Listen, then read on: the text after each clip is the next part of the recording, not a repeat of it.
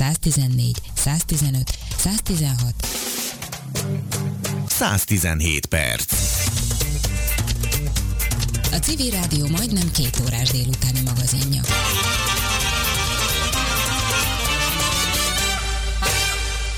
Mindig túl messzire kell mennünk ahhoz, hogy megtudjuk, milyen messzire mehetünk. Hát nekem a bátorsággal kapcsolatosan ez a kedvenc idézetem dr. Mírő László professzortól. Bátorság témáját hoztuk el ma önöknek. Közel két órán keresztül beszélgetünk majd erről. Szerkesztőműsor vezetőtársaim Görög Mária, Elekes Irén Borbála, Hadobás Bernadett, Szabó András, Péter Ferenc, és jó magam, Felzolt Helga. Együtt kerestük ma délután a választ arra, mi a bátorság, milyen bátornak lenni. Maradjanak velünk, töltsük együtt ezt a 117 percet ma is. Technikai segítőnk Márkus Máté és Békési Horváth Gábor lesz.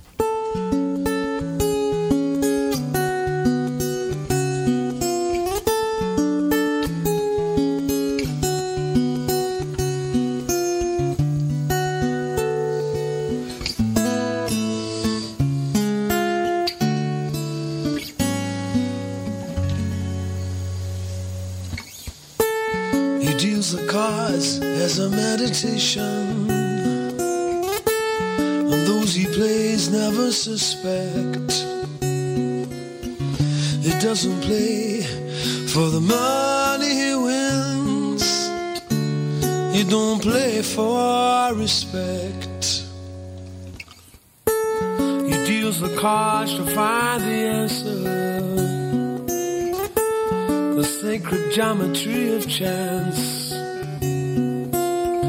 the hidden laws of a probable outcome. Numbers lead a dance. I know that the spades are the swords of a soldier. I know that the clubs are weapons of war. I know that diamonds mean money for this art, but that's not the shape of my heart. He may play the jack of diamonds,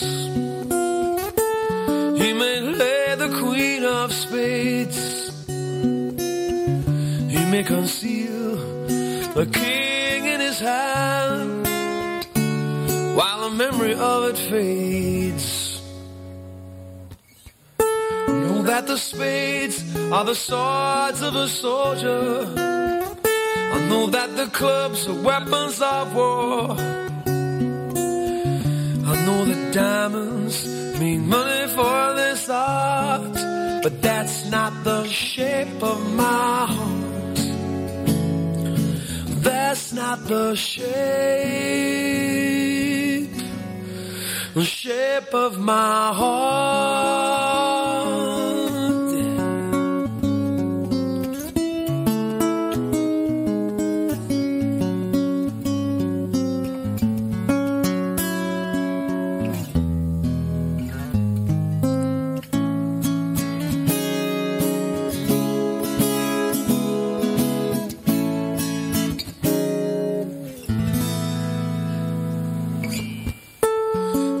I told you that I loved you,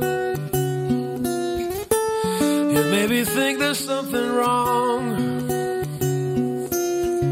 I'm not a man of too many faces. The mask I wear is one. Yeah. For those who speak know nothing and find out to their cost like those who curse their luck in too many places, and those who fear of loss. I know that the spades are the swords of a soldier. I know that the clubs are weapons of war. I know the diamonds mean money for this art but that's not the shape of my heart. That's not the shape of my heart. That's not the shape. the shape of my heart. Mi corazón. Oh, oh, oh.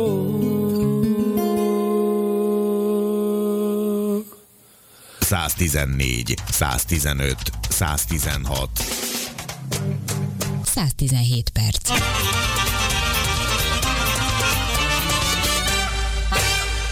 A bátorság ezerféle módon kapcsolódik az életünkhöz. Szinte nincs is olyan szintere, ahol nem jelenik meg az igény rá. Ahol egy bátor viselkedés nem emelni a viselkedés minőségét közöttünk. Igazi pozitív tulajdonságunk a bátorság. Segítségével olyan tettekre vagyunk képesek, amelyek egyértelműen kiemelkednek a hétköznapi viselkedéseink közül, és a helytállásról, a kitartásról, a becsületről, és még egy csomó igazán pozitív jellemzőnkről szól. Ki nem szeretne bátor lenni? Az az igazság, hogy nem mindannyian tudunk azok lenni. A bátrakra éppen ezért egy kicsit irigyek is vagyunk. Talán éppen azért, mert nem biztos, hogy mindazt meg tudnánk tenni, amit ők. Ki mindenki más miatt. Egy rövid beszélgetéssel és két kicsi mesével járulnék most hozzá a té- mai témánkhoz. A beszélgetés Kalmár Szilárd szociális munkással történt, akivel a bátorság kapcsán a munkája célközönsége körében a koronavírus jelentkezéséről és fogadtatásáról beszélgetünk, majd pedig a mesék következnek, pontosabban állatmesék, a bátorságról és a helytállásról.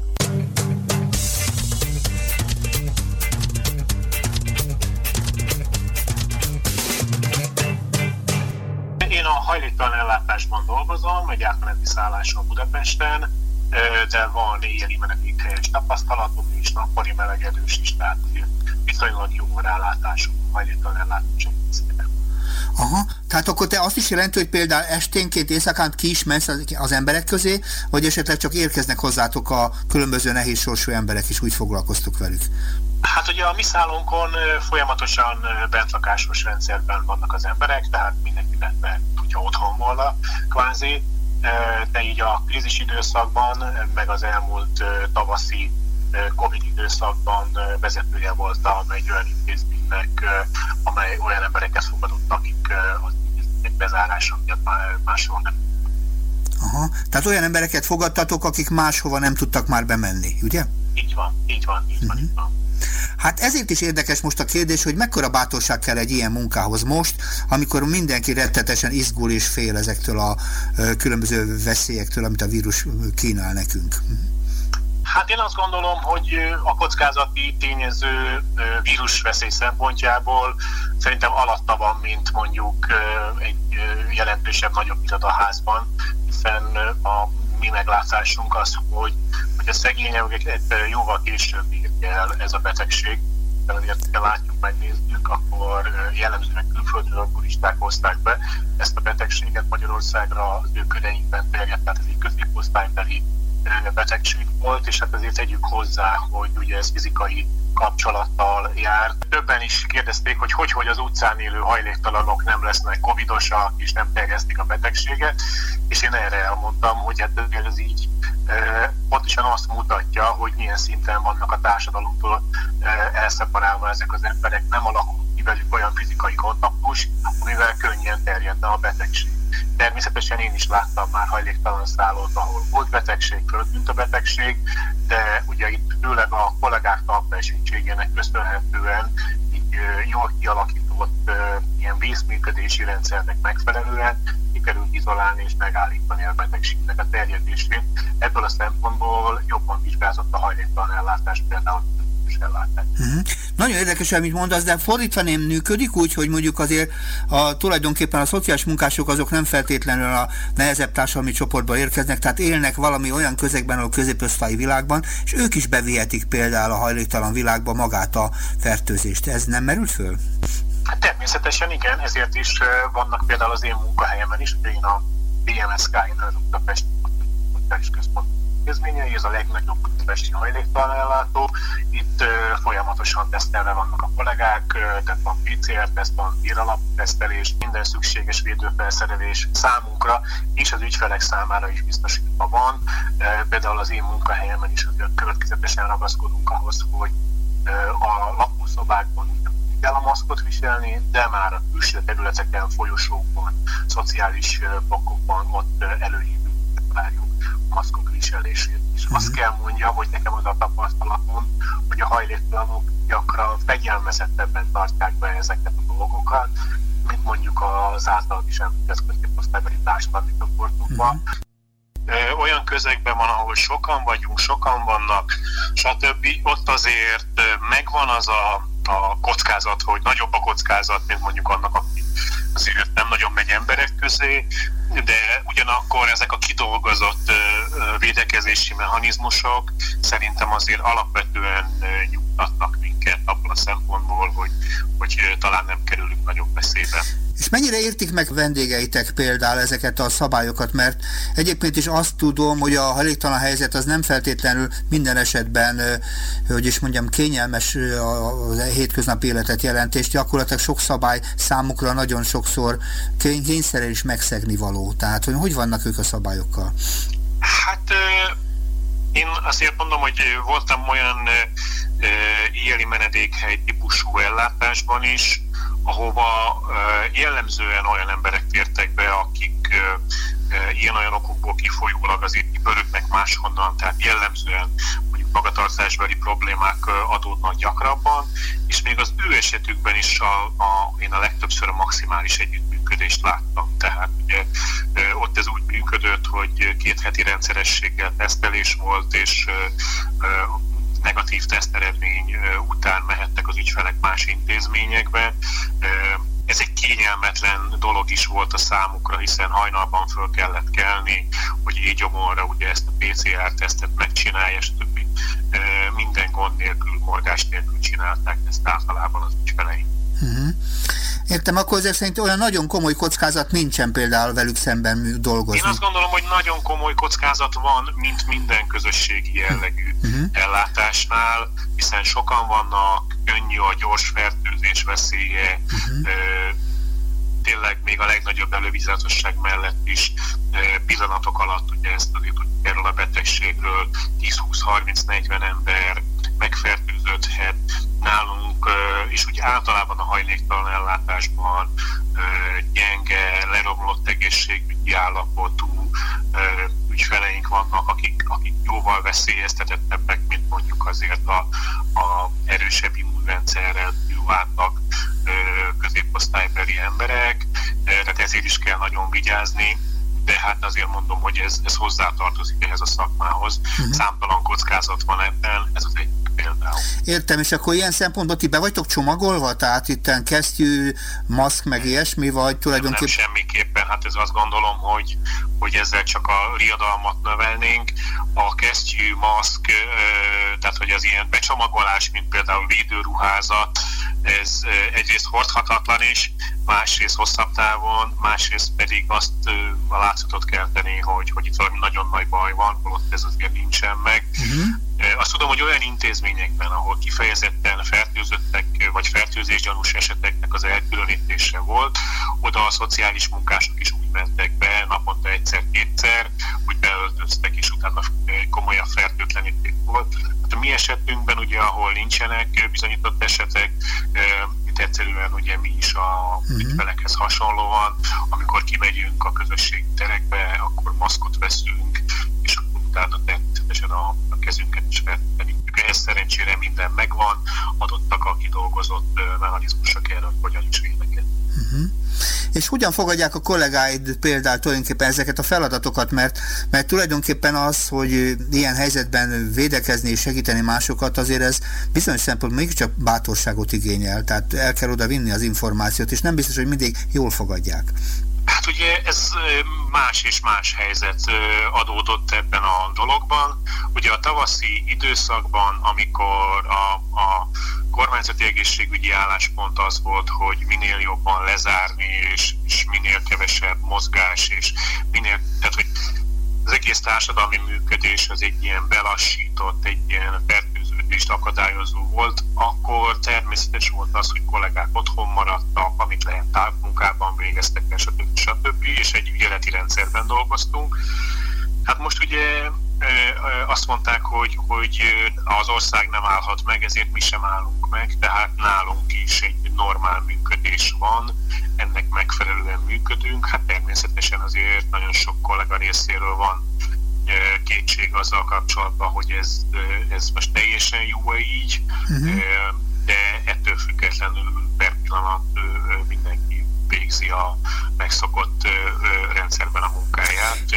Egyelőre ugye a fertőzés nálunk nem indult el, más szállókon sem nagyon hallom, folyamatos a tesztelés is, tehát hogy abban, hogy ez nem is lesz egy ilyen nagy az utcai munkások azok például ilyen módon hogyan tudnak védekezni el az egész kockázatra? Mindig váratlan helyzetek vannak, és azért az utca az nem kínál minden esetben biztonságos munkakörülményeket.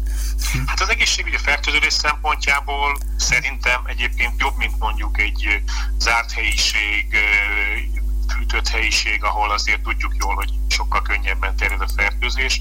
Meg miként azt mondtam, tavasszal is ez volt az álláspont, hogy aki utcán van, az maradjon is már utcán, mhm. hiszen ott jóval kisebb a fertőződésnek és a továbbfertőzésnek is a veszélye, uh-huh. mondjuk az, hogy egy nagyobb, zsúfoltabb uh-huh. intézménybe kerüljön valaki. Tehát most, hogyha belegondolunk abba, hogy az utcán a, a szociális munkás kollega oda megy, ad egy konzervet, ad egy pokrócot, beszél néhány szót mondjuk védekezik kesztyűben és maszkban, jóval kisebb a fertőződés veszélye, mint az, ahol mondjuk mm. leülünk és egy mm. interjút készítünk, vagy, vagy ügyet intézünk közösen az ügyféllel. Itt azért szerintem magasabb a fertőződésnek a veszélye.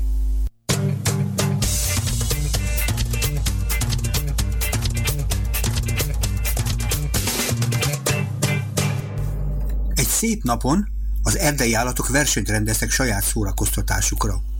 Építettek egy magas falat, és megkérték a békákat, másszák meg. Csápító volt a fődíj, finom falatok, így hát sok jelentkező akadt a feladatra. Körbegyűltek az állatok, nyulak, medvék, rókák és farkasok, no meg persze a vaddisznók. Felharsant a kürszó, és kezdetét vette a viadal. Legalább ötven béka indult neki a meredek falnak. Úgy sem sikerül nekik, mondta a nyúl, és mikor kimondta, három béka le is esett a földre. Túl gyengék ehhez, harsogta medve, és láss csodát, tíz béka megint lepottyant a talajra. A békák nem is tudnak falat mászni, nevetett a vadisznó, erre vagy húszan zuhantak le a falról. Ez így ment egészen addig, amíg csupán egyetlen béka haladt a csúcs felé. Ő viszont már majdnem felért. Le fog esni, morogta a farkas, de nem így történt. A béka felért a csúcsra. Egyedül az ötvenből. Egyedüli békaként teljesítette a távot. Pedig olyan kis vézna béka volt, az állatok körbeállták. Gratulálunk! Hogyan sikerült éppen neked? kérdezte a róka. Mi a titkod? kérdezte egy másik béka. Gyakoroltál? szegezte neki a kérdést a farkas. Csak hogy a béka csendbe maradt. Ekkor döbbentek rá, a győztes béka süket. Ő nem hallotta, nem hallhatta a kétkedő, lekicsillő és pessimista megjegyzéseket, csak saját belső hangját hallotta. Feljebb, feljebb, feljebb, mondogatta magában.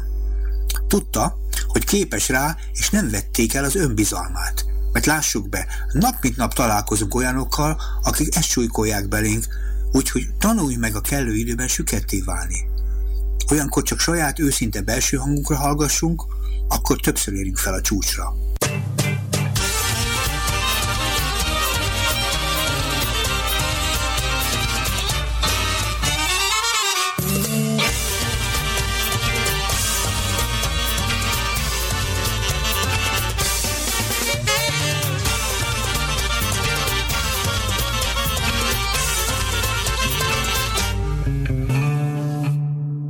Igazi bátorságról. Az erdőben nem volt titok, hogy a nagy szürke farkas ki nem állhatja a kis vörös rókát. A róka folyton szekálta a farkast, mondván neki csak az ereje nagy, az esze nem, és az sem fal bátorságra, hogy valaki a nagyobb termetével megfélemlíti a többi állatot. Az erdő lakók épp gyűlést tartottak a tisztáson, amikor nagy csörtetve megérkezett az amúgy késésben lévő vaddisznó. Meneküljön ki, merre lát, nagy vihar közülök, és ég az erdő, röfögte szinte elhaló hangon. Ő maga szaladt is tovább, hogy minél messzebbre kerüljön a nagy robajjal egyre közeledő tűzvésztől. Valamennyi állat lábra kapott és szaladt ki, merre látott, leginkább előrefelé, mert mindegyik félt a tűztől, és többen már azt érezték, s a lángok ott ropognak a sarkunkban. Egyedül a kis vörös róka toppant meg. Ő hátat fordított a többieknek, és loholt vissza egyenes a lángtenger irányába. Csak a nagy szürke farkas vette észre, és nem értette az okát. Elmögött valami fajta csalafintaság rejtőzik, lehet, hogy nem is igazi a tűz, csak ez a csavaros észjárású ravazdi eszelt ki már megint valamit. Talán a közelben jó lakomára nyílik lehetőség, és ő átvert az úgy a vaddisznót, mint a világa szaladott többi erdőlakót is, csak hogy egyedül övé lehessen a préda morfondírozott magába. A farkas mindezt végig gondolta, kicsit várt még, de aztán egy hirtelen lehatározással követni kezdte a róka nyomát. A levegő egyre melegebb lett, a füstszag is jobban érezhető volt, és mintha a hangok is az erdőtűz valós voltára figyelmeztettek volna. Percekig loholt, amikor egyszerre csak meglátta a rókát. Egy nagy fatörs gyökere jelölt feküdt, maga tehetetlenül. Testét beborították a vihar által letört ágok. Mozdulni sem tudott. A fagyökerei közül halk nyöszörgés hallatszott. A kölykön van oda bent a kotorékban, mondta a farkasnak. A nagy szürke farkas akkor nekifeszült, és hatalmas körmeivel, fogaival addig rángatta a faágokat, amíg a kis vörös róka ki nem szabadult. Csére nem sérült meg komolyan. Kicsit fájlalt ugyan a hátát, de ez nem akadályozta meg abban, hogy a kölykével a szájában ne szaladjon a farkas után. Rohantak a tűz, a száraz gajakat robogtató emésztő lángok elől. Egy tűzcsóva megelőzte őket, és az égő zsarántnok a farkas farkára hullott, kiégetve jó darabon a róla a szőrt. Ez persze csak akkor derült ki, amikor kijutottak a tűzzónából, és védett, helyre, végre, védett helyen végre megpihentek. A nagy szürke farkas akkor vette észre, a tűz lekopasztotta a farka végéről a szőrt. Amikor látta, hogy a kis vörös róka azt is nézi, szomorúan megegyezte. Na most aztán lesz miért csúfolnod? Még annyi eszem sincs, hogy megőrizzem a bundám épségét. Hiába a nagy termetem és az erő. De a róka szokásától eltérően egyáltalán nem kezdett el gúnyolódni, sőt, azt mondta, tudod, farkas, én magam fogom elmondani minden erdőlakónak, hogy te vagy a legbátrabb közülünk. Téged nem riasztott el a tűz, nem menekültél, hanem az erőddel, bár nem is vagyunk barátságban, megmentettél a kölykömmel együtt. Az eszed nem is, de a szíved neked a legnagyobb közöttünk és ez az igazi bátorság. Ma végre megborotvál a szél, az eső száraz ruhát terít, a vihar napsugát citál, a kutyám rosszban sántikál, az éjfél nem pontosra jő, az égbolt villanyszerelő, az idő órájára néz, egy szatyor táncos lányt idéz, ma nincsen semmi meglepő, az arcomon eltűnt egyredő, a nyomozók sehogy nem lelik, hiába helyszínelgetik, te meg csak búsan andalogsz, miközben rád ragadt a hold, tejfölös képű versezik, nem írtam, ő incselkedik Maradj az ágy szélén kicsit jó így, hogy többre nem telik. A melben ősz kísértetek, nevelnek szép önérzetek Cipőm nyomát már víz lepi, holnapra elfelejthetik. Egy tarka lépcső elrepett, a múlt időnek integet. Ma tényleg semmi meglepő, az unalom bókot szűni ő Hangyák cipelnek papucsot, mától nem lesz alkalom Hogy a felhőbe küzdeni, lehúzni Isten terveit. A földre hullnak csillagok, teregetnek az angyalok Ma nincsen semmi meglepő, félreív egy kávéházi nő Fülembe súgja, hogy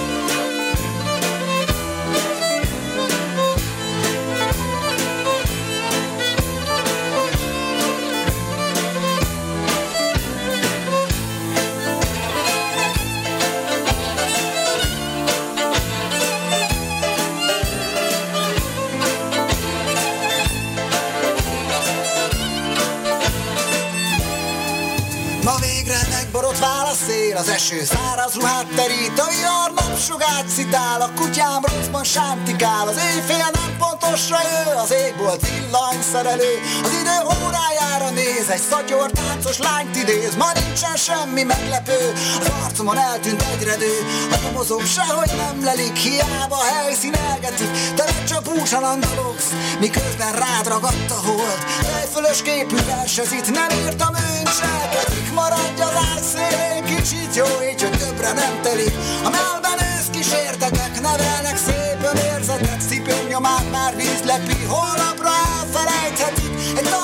tarka lépcső elrepet, a múlt időnek integet. Ma tényleg semmi meglepő, az unalom lókot szőni Ő hangját cipelnek papucsok, mától nem lesz alkalom Hogy ugrálj a felhőbe küzdeni, lehúzni Isten terveit. Földre hullnak csillagok, teregetne az angyalok. Ma nincsen semmi meglepő, félrehív egy kávéházi nő Fülembe súgja, hogy a bolond szél most fúj előttem, kergeti és nem ereszti az utolsó, vagy már csak egyik meg sem értett, elfelejtett szerelmet, vagy az ölelésben minden érzés megszépítő.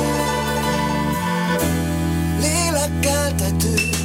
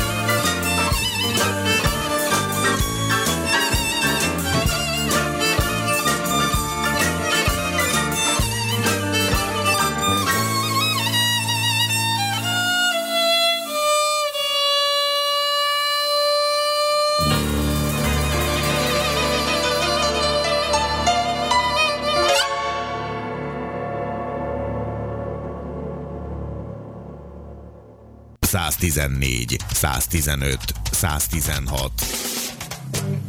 117 perc.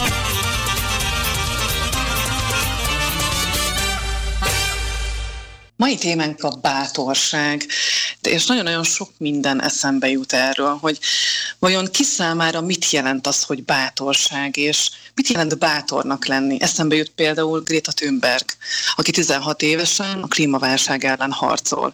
Vagy eszembe jut egy olyan hegymászó, aki kötél nélkül szabadszólóban sziklát mászik. Vagy esetleg bátorság az, hogy celebként retusálatlan képet teszünk ki magunkról a közösségi médiában. Vagy mondjuk az bátorsága, hogyha kiállunk egy ismeretlen mellett, például a villamoson, egy olyan ember mellett, akit éppen inzultálnak. Vagy mondjuk bátorságnak számít valakitől bocsánatot kérnünk, esetleg felvállalni teljes mértékben önmagunkat. Hát azt hiszem, hogy nagyon relatív, hogy ki mit ért bátorság alatt. Gyerfes Dorka újságíró cikkeinek tartalma az bátorságra val. Így ma Dorkával beszélgetek arról, hogy számára mi jut eszébe a bátorságról. Köszöntelek, örülök, hogy itt vagy. Szia, köszönöm én is. Ebből a felsorolásból az első, aminél azt éreztem, hogy na igen, ez bátorság, az a valaki mellett állni, akik inzultálnak. Az volt az, hogy na igen, az bátorság. Miért gondolod, hogy az bátorság? Mi az, ami eszedbe jutott erről? Azért, mert ott nagy, ott nagy veszteni valója van az embernek. Nekem a bátorság azzal kapcsolódik össze, hogy az ember tényleg kockáztat, tényleg felajánl valamit, ami, ami neki akár kárt okozhat, vagy veszteséget okozhat, és mégis, mégis felvállal egy helyzetet. Egy olyan helyzetben, itt a, a tömegközlekedésben vagy a városban, ahol valakit inzultálnak, a legtöbb ember elfordul és hallgat, mert pontosan tudja, hogy a, az inzultáló személye az egy pillanat alatt ő rá fog átfordulni, és neki, neki van nagyobb veszteni valója, ezért nem avatkozunk közbe. Uh-huh. És ha valaki ezt mégis felvállalja, és egyébként nagyon sok ilyen történet van sajnos, hogy tényleg az, az az illető jár a legrosszabbul, aki segíteni akart, akkor az azt jelenti, hogy ő vállalja ennek a kockázatát, hogy a saját bőrét viszi a vásárra. Neked volt ilyen történeted, vagy hasonló történeted, ahol mondjuk közbeléptél egy ilyen inzultus alkalmával? Fú, hát nem tudom, hogy, nem tudom, hogy ö, ö, olyan biztosan nem volt, ami aztán azzal járt együtt, hogy én, én veszítettem rajta. Uh-huh. Olyan szokott lenni, hogy én ö, odalépek, de ö, ezt az, viszont azzal a tudattal teszem, hogy én egy ö, hogy én egy nő vagyok, ráadásul egy elég ö, Szóval olyan az arcom, hogy az nem fenyegető, meg az egész fizimiskám nyilván nem annyira fenyegető, tehát ha ilyen volt, például nyilván gyengén látóknak, vakoknak szoktam segíteni az utcán, de nem az inzultál, uh-huh. áldozatnak, vagy például beszóltam szatírnak, vagy ilyesmi.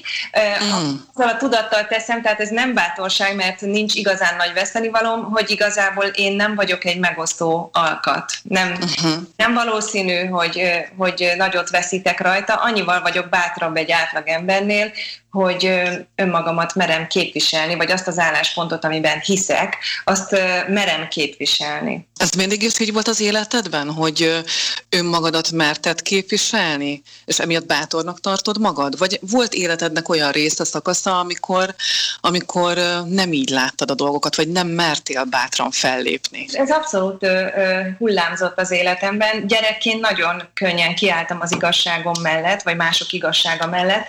Ö, aztán eljött az az idő, amikor láttam, hogy aztán ö, ilyen helyzetekben gyakran egyedül marad az ember, tehát kiáll egy csoport élére mondjuk, és hátra néz, és hirtelen nincs mögötte senki. Ezt megtapasztaltam már iskolás koromban. Utána volt egy időszak, amikor kifejezetten úgy éreztem, hogy nincs értelme konfliktusokat vállalni, hanem hanem valahogy más úton, módon kell őket megoldani vagy elkerülni.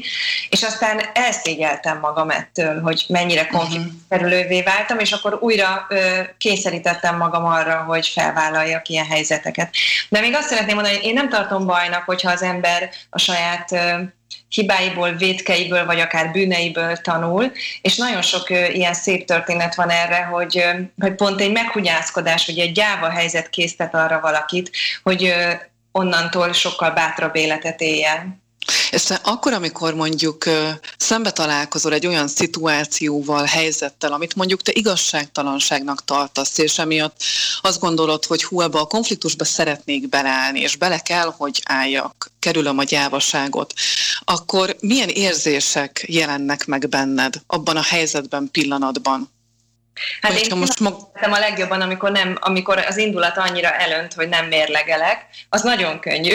Amikor olyan talanság ér, hogy, hogy már bugyog benned a, az igazságérzet, akkor, akkor a legkönnyebb kiállni. Akkor nem tehetsz mást. Tehát, hogy uh-huh. csomó cikkemet így írom, hogy olyan szinten duzzad fel bennem az indulat, nem is sokat egyébként, én nem szeretek indulatból írni, de amikor néha írok ilyet, akkor, akkor nem tehetek mást, mint hogy megírom. Egyszerűen nincs más választásom, különben nem tudnék aludni. Egyébként nagyon sokszor éjszaka írok, nem, nem ezeket a cikkeimet, de például a naplómat azt nagyon gyakran írom éjszaka, mert nem hagy nyugodni valami, és akkor azt muszáj megírni, mert, mert a, a testi-lelki egészséged megőrzése érdekében kötelességed önmagaddal szemben.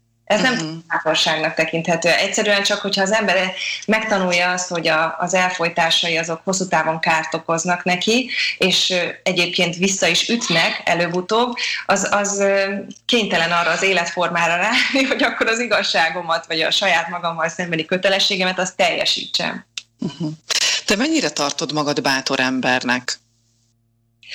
Nem, nem tudom, hogy mennyire, de az biztos, hogy nekem ez egy nagyon fontos érték, úgyhogy törekszem rá. Nem, nem, nem tartom magam nagyon bátor embernek, mert amiket én csinálok, azt magamtól elvárom, azt magam uh-huh. számára természetesnek veszem, és nyilván mondom, én nem vagyok vakmerő, nem megyek fejjel a falnak, és általában felmérem a kockázatot, de nagyon sokszor csinálom azt, és pont azért, mert már, már, már többször azért vállaltam kockázatot is az életben, hogy most már hiszek abban, ez egy, ez egy élettanulság, hogy, hogy meghálálja magát, hogyha az ember kimer állni. Tehát amikor nem mersz kiállni valamiért, mert, mert, mert mérlegeled a, a lehetséges következményeket, és úgy ítéled meg, hogy túl nagy veszteség esélye van benne, nem is az, hogy túl nagy veszteséggel járna, de ott van az esélye, akkor az, akkor az hosszú távon ártani fog neked. Hogyha viszont felvállalod a kockázattal együtt, akkor én úgy gondolom, hogy hosszú távon nyerni fogsz vele. Ahogy az angol tanárom is ma már barátom Gary szokta mondani, akkor az univerzum mellé áll. Tényleg. Ez, egy természeti most, hogy erről meséltél, erről beszéltél, volt valami konkrét dolog, ami eszedbe jutott ennek kapcsán, és hogyha igen, azt elmeséled? Hát nekem ugye ö, elsősorban a, az utóbbi két-három évben a, a vállásom jut erről eszembe, mert uh-huh. vállást felvállalni az, az egy hatalmas kockázattal jár. A saját életed szempontjából, a gyerekeid élete szempontjából, a, a társad, a volt társad szempontjából minden, minden követ ilyenkor meg kell mozgatni, mert hogy minden kő megmozdul, minden megmozdul. Egy vállás az egy identitásválság is, tehát minden, ami legmélyebben nyugszik a személyiségedbe, az is megmozdul, és azt is újra kell értékelni. Tehát aki ebbe beleugrik, az mindenképp óriási kockázatot vállal, akkor is, hogyha, hogyha ö, azt hiszi, hogy van perspektíva előtte, tehát látja a perspektívát uh-huh. konkrétan, meg akkor is, ha nem látja a perspektívát, hanem a nagy, a nagy semmibe vagy az ismeretlenbe ugrik bele, de én, én azt hiszem, én az utóbbi eset vagyok, a nagy semmibe kellett beleugrani, de azért nem biztosító kötél nélkül, vagy, vagy háló nélkül, volt alattam valamilyen szinten háló. Ezt azért mondom, mert vannak emberek, akik ennél még sokkal ö, nagyobb ö, ö, bizonytalanságot vállalnak fel ezzel a döntéssel. De hát azért nekem így is ez volt az életem legnagyobb krízise, és hogyha nem csináltam volna végig, akkor most nem így írnék, ahogy, ahogy ma dolgozom, és nem az az ember lennék, és, ö, és ez egy nagy tanulság tanulság volt. De az egész ott kezdődött egyébként, hogyha most visszatekerem, ez egy hosszú folyamat volt, hogy felálltam a, a, a, annál a munkahelyennél, ahol, ahol a legtöbbet tanultam az újságírásról, vagy ahol elindultam a pályán, föl kellett állnom, és ott is egy kockázatot kellett vállalni, és azt kellett mondani, hogy ha soha többet nem írhatok, mert nem, nem lesz többet munkám, én ezt akkor se vállalhatom tovább ezt a helyzetet.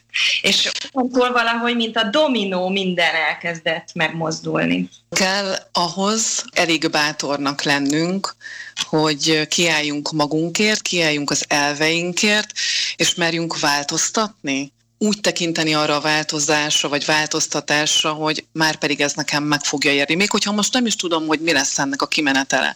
De hogy mélyen hiszed azt, és akkor te, amikor felálltál egy bizonyos munkahelyedről, hitted azt, hogy ettől csak jobb lehet, és inkább beleugrasz az ismeretlenbe, mert tudod, hogy amúgy ennek jobb kimenetele lesz?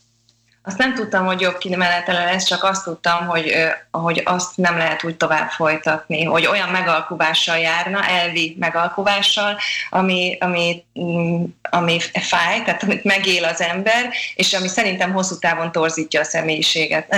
Azt gondolom, mm. hogy a megalkuvásnál, meg az öncsalásnál semmi nem kártékonyabb az ember életére. Akkor már jó darabig tudtam, hogy ezt majd egyszer meg kell lépni, csak még érzelmileg nem jutottam el oda, és akkor kellett hozzá egy ilyen érzelmi trigger, ami egy teljesen jelentéktelen hétköznapi helyzet volt, amikor odáig el tudtam jutni érzelmileg, és hogy akkor most, most van az a pont, hogy ezt nem lehet tovább vállalni. Kívülről... Mi volt az a hétköznapi helyzet? A számos élet?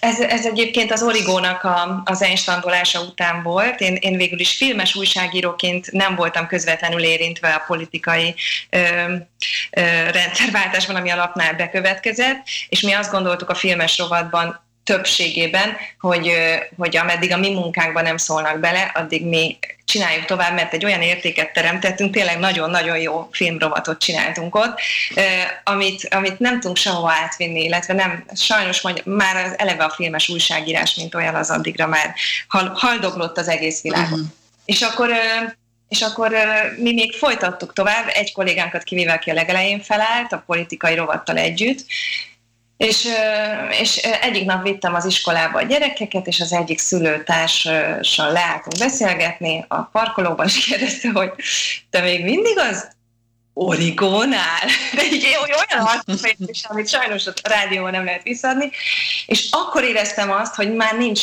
nincs kifogásom. Most mit mondjuk? Uh-huh. És akkor aznap már gombóccal a torkomba mentem el egy sajtóvetítésre, onnan az iskolából, és a sajtóvetítés után fölhívtam a rovatvezetőmet, hogy számomra itt van a vége, de sírtam, úgy sírtam, hogy én addig soha nem sírtam, én nem, nem, nem vagyok egy sírós típus, de egyszerűen kész voltam, sőt ő is ugyanígy. 15 évet dolgoztunk együtt, és nagyon-nagyon-nagyon szoros, nem csak munkakapcsolatban voltunk, vagyunk, szerencsére az a kapcsolat meg is maradt, Szóval mind a ketten nagyon mélyen, mélyen megrendültünk, uh-huh. és akkor ö, utána írtam levelet a főszerkesztőnek, szörnyű, szörnyű volt, és nem tudhattam. Uh-huh. Volt, hogy utána kiírtam a Facebookra, hogy ezt ma meg kellett lépnem, akkor is, hogyha ez azt jelenti, hogy a filmes újságírásnak számomra vége. Mert tényleg uh-huh. megszámíthat az ember a mai magyar média környezetben, hogy majd bármelyik másik újság azonnal alányul és ad neki egy státuszt vagy egy megbízást, mert, mert a, látjuk, hogy hogy néz ki a mai magyar média helyzet. Aki ma úgy érzi, hogy elvi okokból ő ezt nem tudja tovább csinálni, akkor az azzal a tudattal áll föl, hogy lehet, hogy a szakmát kell feladni, ami egyébként nem szakma, hanem hivatás. És lehet menni valami tök más csinálni. De annyit azért még szeretnék hozzáfűzni, hogy volt egy barátnőm, mert ez nekem nagyon fontos, és ne, pont azért, hogy ne a saját bátorságomat fényezzem itt. Volt egy barátnőm, aki ugyanide írt, jó pár évvel korábban, csak ő addigra már rég abba hagyta szült gyerekeket, és, és ő nem jött vissza dolgozni, és ő pár hónappal korábban már írta nekem, hogy már rég fel kellene állni, és higgyem el, hogyha megmerem lépni, akkor ő is ezt mondta, az univerzum megsegít. És én uh-huh hogy visszautasítottam még őt, és azt mondtam neki, hogy könnyen beszél. Ő már rég nem csinálja, ő neki ez nem jelent annyit, mint nekem, nekem ez rengeteget jelentett, érzelmileg is, szakmailag is, minden szempontból emberileg is, és hogy ne dumáljon, mert nem, mert nem ítélheti meg onnan a pálya széléről. És most persze meg kell követnem őt, és ezért is akartam elmondani, bár úgyse fogja ezt hallani, de hogy hogy van olyan, hogy az embert ö, szembesítik, de még nem tartott, hogy ő ezzel ö, igazán ö, szembe tudjon nézni, hanem meg kell várni, amíg az ember magától eljut oda. Az jutott eszembe, és talán így zárásként fel is teszem ezt a kérdést, hogy nagyon sokszor van az, hogy úgy hajtunk végre tetteket, teszünk meg dolgokat, hogy mi nem is gondoljuk, hogy az egy bátor tett, viszont más számára meg az.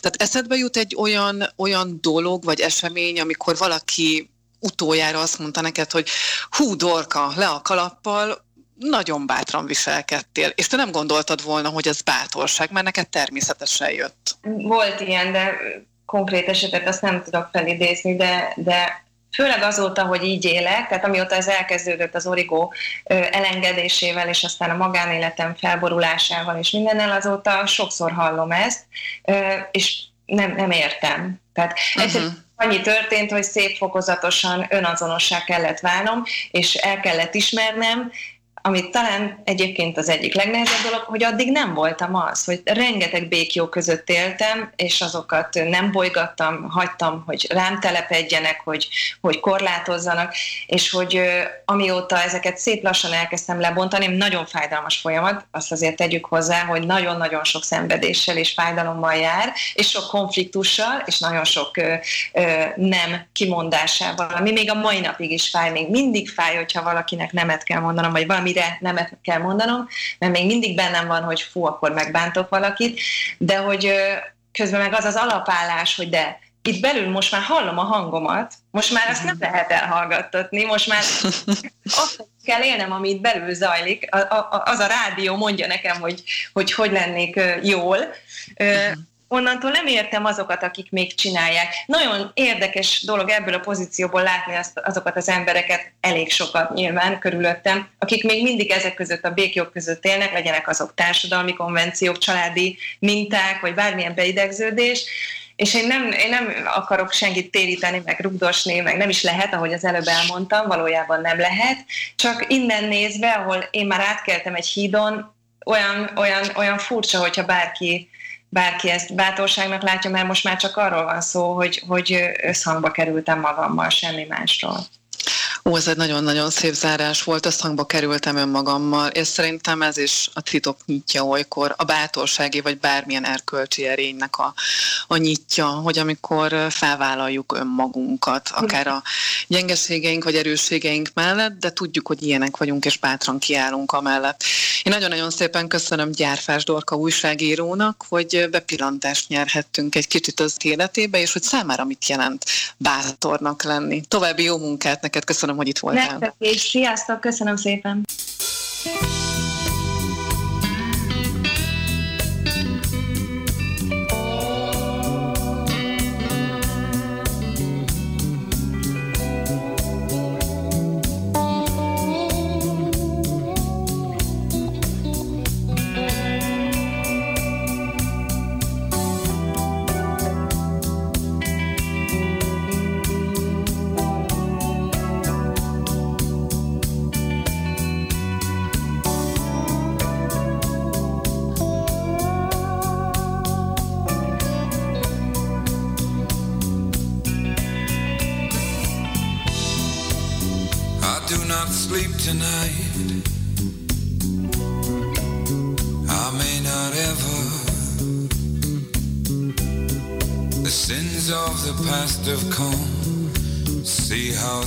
sit down together.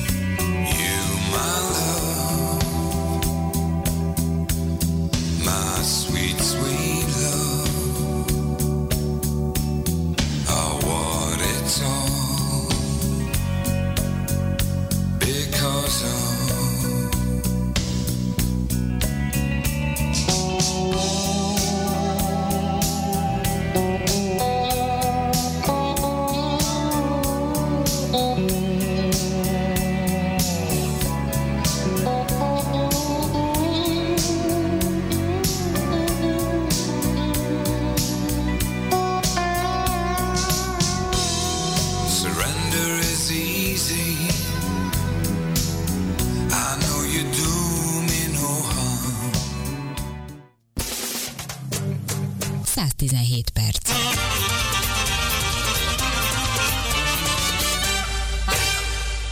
vannak, akik a barikádokon, és vannak, akik meg a hétköznapi, mindennapi életben küzdenek azzal, hogy önmagukat meggyőzik arról, hogy bátrak legyenek, hogy bátrak-e, vagy küzdenek ennek a keresésével. Péter Ferenc vagyok, és Nógrádi Gábort kértem, hogy beszélgessen velem erről a, erről a fogalomról, bátorságról.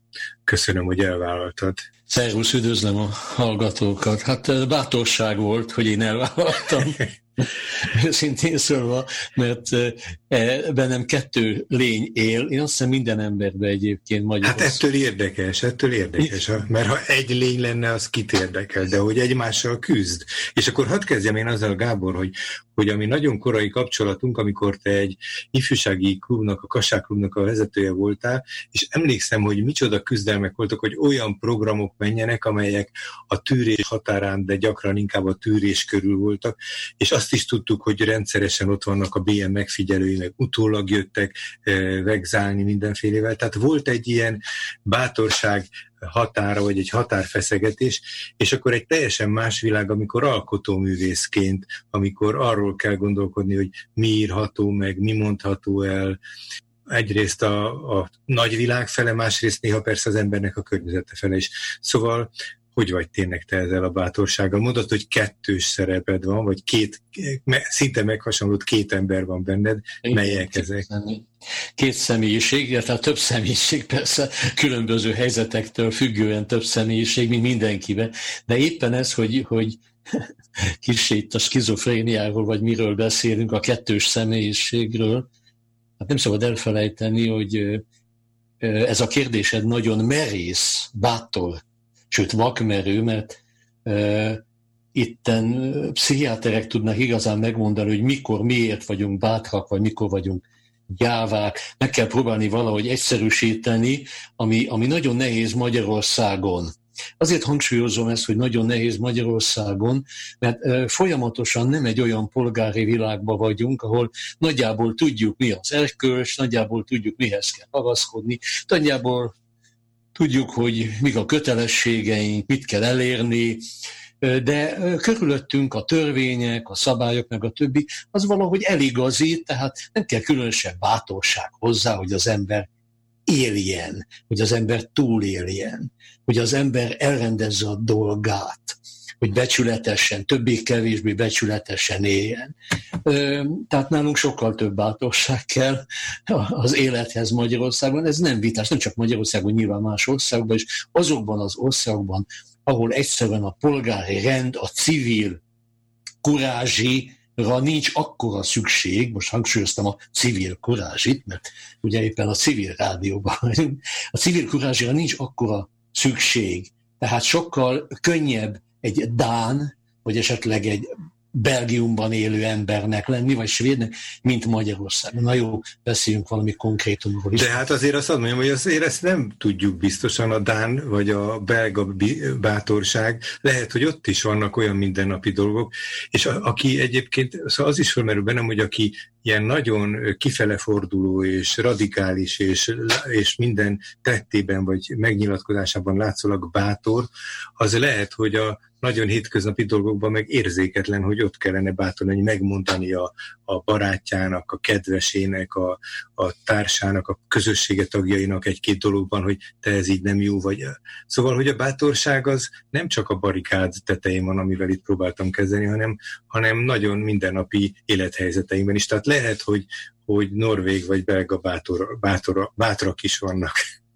De egészen biztos, hogy vannak, én csak azt mondom, hogy hozzánk, ahol a, a, a szabályok, a, re, a rend, a, a törvények, a, az túlságosan a múlt fogságában vannak, nálunk sokkal eh, nehezebb különböző do, dologban eldönteni, hogy bátor Mondok példákat. No. Ugye mondtam neked, hogy kettős személyiség vagyok mondjuk, tehát eh, gyerekkorom óta folyamatosan bizonyos dolgokban abszolút egyáva vagyok, miközben állandóan kitör belőlem az úgynevezett bátorság. Mondok példát.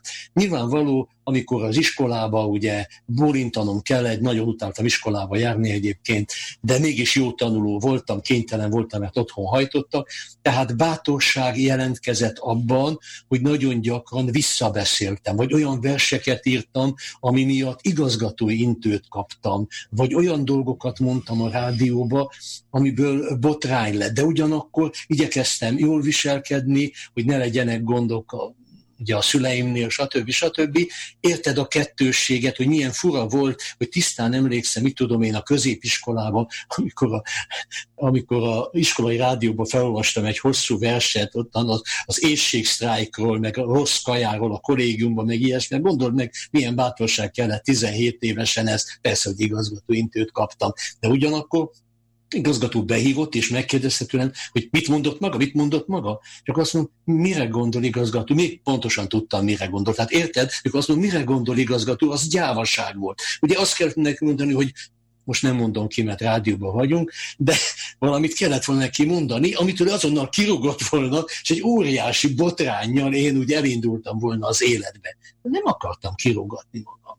Tehát később ugyan ez a történet volt hosszan, mondhatnám neked, amikor megkérdezem az a úgynevezett szovjet könyvek, könyvesboltjában, hogy van Szorzsenyi színkötet?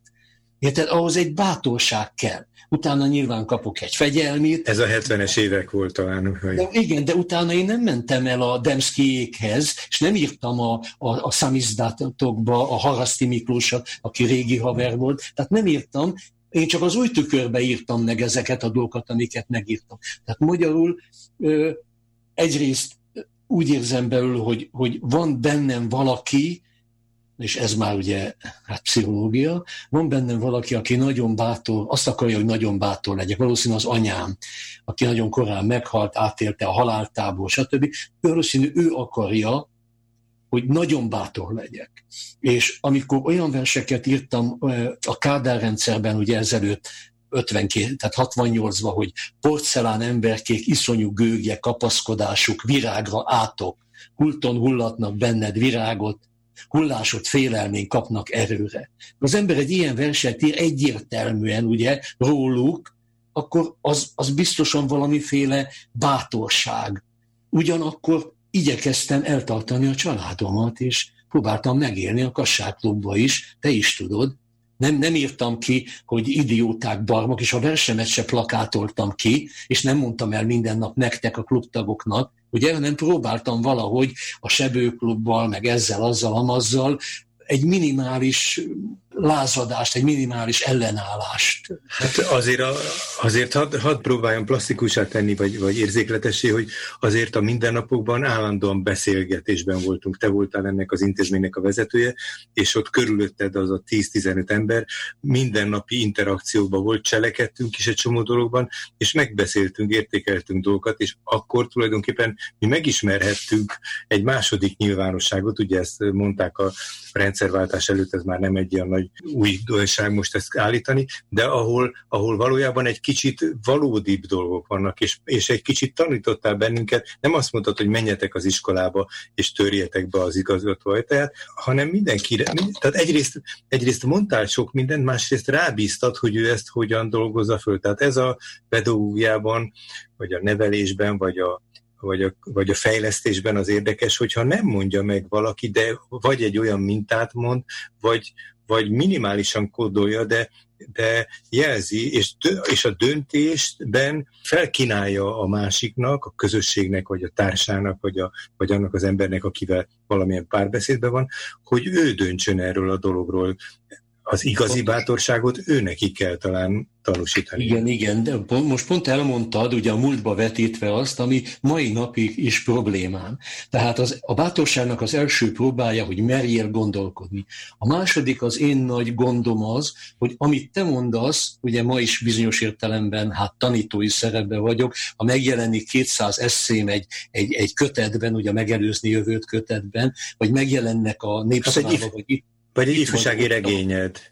A publicisztikák, vagy a regény, az zöldségkommandó, ami egy disztópia, tehát megjelennek, akkor ezek látszólag fölajánlások az embereknek, hogy emberek itt van, én elmondtam, olvassátok el, próbáljunk változtatni. De ne felejtsd el, hogy engem állandóan lebékiózza a bátorságomat az, hogy nem tudok azokhoz szólni, akiknek igazán kellene szólni. Nem hozzád kell szólni, mert te látod a világot, hanem azokhoz kell szólni, akik nem látják világosan, és néha úgy döntenek, nem csak választásnál, máskor is, úgy döntenek, ami ellenük van. Tehát ez az abszolút, hogy próbálom őket úgy, ahogy titeket a klubba valahogy felvilágosítani, hogy figyeljetek ide, hát egy kicsit gondolkozzatok, hogy hogy is van ez a dolog, most nem akarok politizálni, tényleg nem akarom a civil rádiót, hogy holnap megszüntessék, tehát próbálom visszatartani a bátorságomat.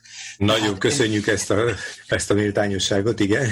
Tehát megpróbálok most is valahogy egy olyan információt adni a világban, ahol tudok, hogy ti használjátok, illetve hát az olvasók használják fel, és például az ifjúsági regényeimben is rengeteg ilyen van, hát most jelenik meg egy regényem, egy menekült fiú, egy menekült táborban lévő fiúról szól, és az elnök, az államelnök fiáról, akik nagyon hasonlítanak egymáshoz a Koldus és Királyfinak a ugye, mintája. Igen, igen, igen. Tehát azért mondom, hogy, hogy kit választottam főhősömnek? Egy menekült ember, aki egy lebombázott városból, ugye a családjával menekül el, egy tengerparti országban nincs megnevezve, hogy melyikbe, és az elnök fia pedig, hát ugye a nagyképű izé, akivel aztán cserélnek, ugye, hogy a Mark Twainnél a Kodus és Királyfiba.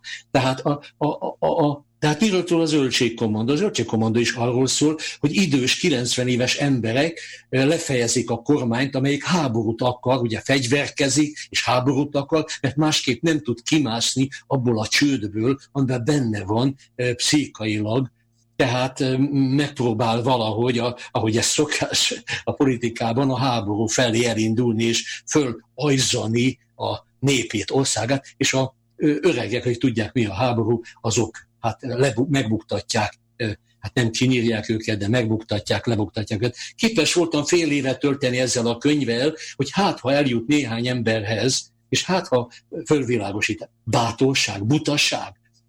Volt olyan közös ismerősünk, egyébként nem mondom a nevét, de híres ember, ki azt mondta, hogy te nem vagy normális, miket beszélsz, miket mondsz te, miket, hogy mi, miért provokálsz? Én nem provokálok, csak próbálok a lehető a magyar viszonyok között bátornak lenni. Ez nagyon nehéz. A Bálint György ugye elég bátor volt, hogy a fasizmus által elfoglalt Magyarországon még mindig a fasizmus ellenért, de annyira bátor már nem volt, hogy kimaradjon Londonban, amikor tudhatta, hát ő okos ember volt, hogy neki vége van, munkaszolgálatra viszik, elviszik Ukrajnába, megölik, és ő képes volt visszajönni Londonból, vagy Szerbantal, akiért elmentek, hogy megszöktessék, és nem jött ki a táborból. Hát bátor volt? Persze, mint író bátor volt. De amikor Boldizsár Iván elment érte a, a kőszegi táborba, akkor nem jött ki, félt, arra már nem volt elég bátor. Elég sok mindent elmondtam. Hát ezek egyébként olyan kérdések, amelyeket nem tudunk megválaszolni, csak egy kicsit elgondolkodni ezen. Köszönöm szépen, Nógrádi Gábor, a bátorságról akkor gondolkodjunk még tovább, meg máskor is. Én köszönöm, viszont halásra.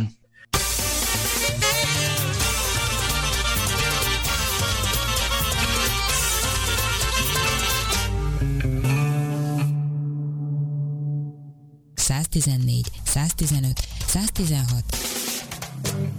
117 perc.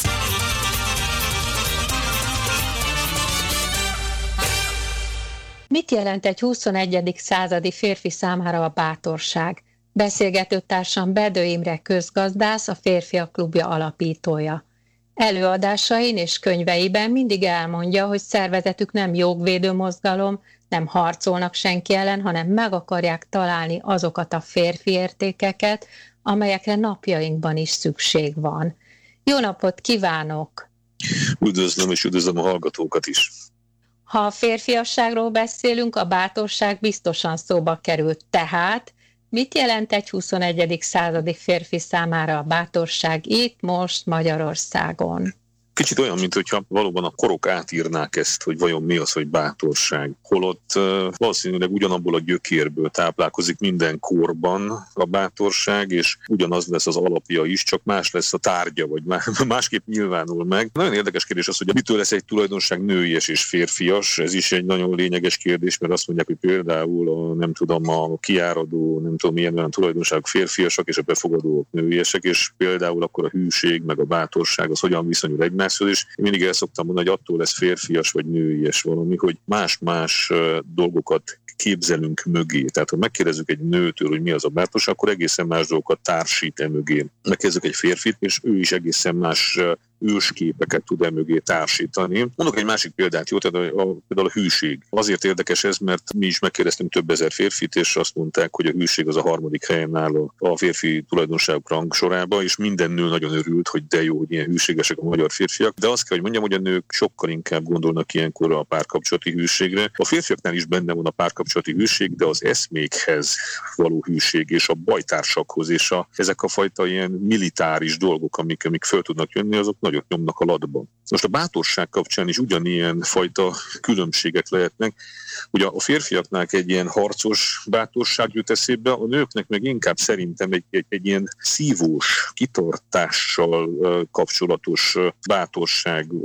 Mondjuk a harcba menni, vagy megszülni egy gyereket teljesen másfajta lelkületet igényel, és más gyökeret mozdít meg. Holott ugyanaz az vége, a gyökér, amiből táplálkozik, az az, hogy bátor ember az, aki tudja, hogy mivel néz szembe. Tudja, hogy esetleg az életét áldozhatja, vagy tudja, hogy óriási küzdelmet kell neki lefolytatni, és mégis vállalja. Tehát ez a bátorságnak a végső gyökere, és ez kortól függetlenül is nem a vakmerőség. Ugye a butaság bátorságát is szokták emlegetni, az nem az, amikor tudatlanságból belevetjük magunkat dolgokba, vagy, vagy, vagy meggondolatlanul cselekszünk, és a végén szerencséből sikerül. Tehát a bátrak mondjuk azok a hadvezérek, akik tudják, hogy az életüket kockáztatják, de mégis belevágnak. Most a 21. században ez azért lett bonyolultabb, mert ilyen típusú megpróbáltatások eh, nem érnek bennünket, sokkal inkább pszichés terhelésért. Tehát nem annyira fizikai szinten kell eh, bátornak lenni, mert elég nagy a közbiztonság,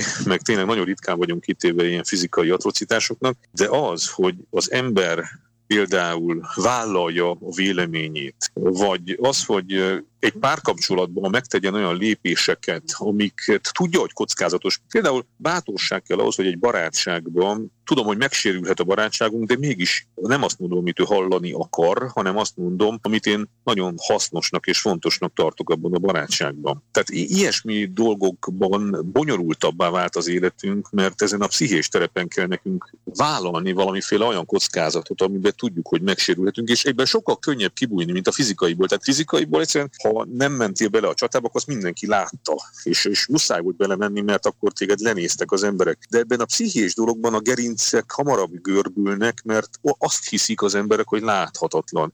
És hogy a bátorság sok minden területen odavesz. Két dolog jutott eszembe. Az egyik az az, hogy van egy olyan tendencia, hogy nagyon erősítik a fiúgyerekekbe, hogy nyugodtan vállalják az érzelmeiket, az az egyik vége a dolognak. Másik vége pedig a hihetetlenül, elképzelhetetlenül extrém sportok, amelyek már nem is tudom, életveszélyesnek számítanak. Valahogy így hányódik egy, egy mai fiatalember, egy gyerek, vagy egy akár egy meglett férfi is a bátorság különböző végei között. A férfiak csak is úgy tudnak érzelmi intelligenciára szert tenni, hogyha belemennek helyzetekbe és megtapasztalják. Például ebben is eltérünk a nőktől, tehát a nők sokkal inkább tudnak érzelmi szinten fejlődni, akár olvasmányok vagy beszélgetések által, ameddig a férfiaknak zömében és nagyobb arányban a tapasztalati síkon kell átmenniük a sűrű erdőn, meg kell küzdeni a sárkányom. Elméletben nem lehet egy férfinak bátornak lenni. Azért, mert ez le fog ríni róla az első megpróbáltatás alkalmával, hogy ő nem ment át a sűrű erdőn, csak olvasott egy könyvet arról, vagy nézett egy filmet arról, hogy hogyan mennek át a sűrű erdőn. És ezért eh, egy hihetetlen tudatos úton tud ma egy fiúgyermek megszerezni egy olyan attitűdöt, amit tartásnak nevezünk. Ez is egy misztikus dolog, hogy mi az, hogy tartás, mi az, hogy, eh, mi az, hogy kisugárzás, mitől van az, hogy két ember támasztja a pultot, és az egyikről olyan kisugárzása van, hogy mindenki úgy gondolja, hogy én vele szövetkeznék, én vele átmennék a sűrű erdőn, a másikról meg azt mondják, hogy Isten őriz. És közben ugyanúgy támasztják a pultot, és ez, ez, az a fajta kisugárzás, az a magabiztosságra épül. Magabiztos meg azt jelenti, hogy ő maga elmegy, kipróbál dolgokat, belemártózik, és átvág rajta, megszerzi a maga biztosságot, hogy önmagában biztos, nem könyv biztos és nem film biztos. Most ilyen szempontból az extrém sportok azért egy nagyon jó példa, mert az ilyen nagyon biztonságos körülmények között úgy csinál, mintha mert ott, ha betartom a szabályokat, azért sokkal inkább az adrenalinról szól, mint arról, hogy valódi bátorságra kellene szert tennem. Szert teszek bátorságra az elején, de ha megtanulom az eszközeimet kezelni, én is tudom, hogy miről beszélek, tehát több ilyet is csinálok. Érződik az, hogy az adrenalin keresés a lényege, és abban viszont a szórakoztatás, vagy ön, önmagunk szórakoztatása nagyon el tudja vinni a fókuszt. Tehát végső soron nem egy olyan bátorságra teszek szert, amit az életben használhatok, hanem valójában elvonom a figyelmem, eltöltöm az időmet, persze kilazítok, meg stresszt oldok, meg mindenfélét csinálok, de ma azt látom, hogy nagyon sok férfi neki fog sportolni, mert ez az egyedüli olyan tevékenység, amiben igazán megmutathatja, hogy ő kicsoda, saját magának. De olyannyira nem történik velünk semmi, Elmegyünk a munkahelyünkre, aztán hazamegyünk, aztán tévét nézünk, aztán elmegyünk étterembe, aztán visszajövünk, aztán megint a munkahelyünkre. Nem történik igazán semmi. Hogy nem tudjuk már, hogy mi kik vagyunk. Tehát például két állandóan fotelbe ülő ember hiába mondja egyik a másiknak, hogy figyelj, te én bátor vagyok. És a másik, aki ugyanúgy nem száll ki a fotelbe, azt mondja, hát nem ügyes, én is bátor vagyok. Tényleg mi ketten itt bátrak vagyunk. Ugye, tehát ez egy ilyen nagyon vicces kép, de azért érdemes ezen gondolkodni, hogy majdnem így élünk. Aki viszont függőségig vívő kapcsolatba kerül valamilyen sporttal, az a végén már nem azért sportol, hogy az szellemét és a lelkét edze, a jellemét edze, hanem azért, mert abban menekül, és abban próbálja önmagát meglelni, és aki menekülésképpen sportol, ugye az nem tudja a sportban megszerzett erényeit az élet dolgaira felhasználni. Tehát egy nagyon érdekes, hogy érdemes erősíteni önmagunkat, de csak abból a célból, hogy az megerősödött önmagunkat szolgálatra fogjuk.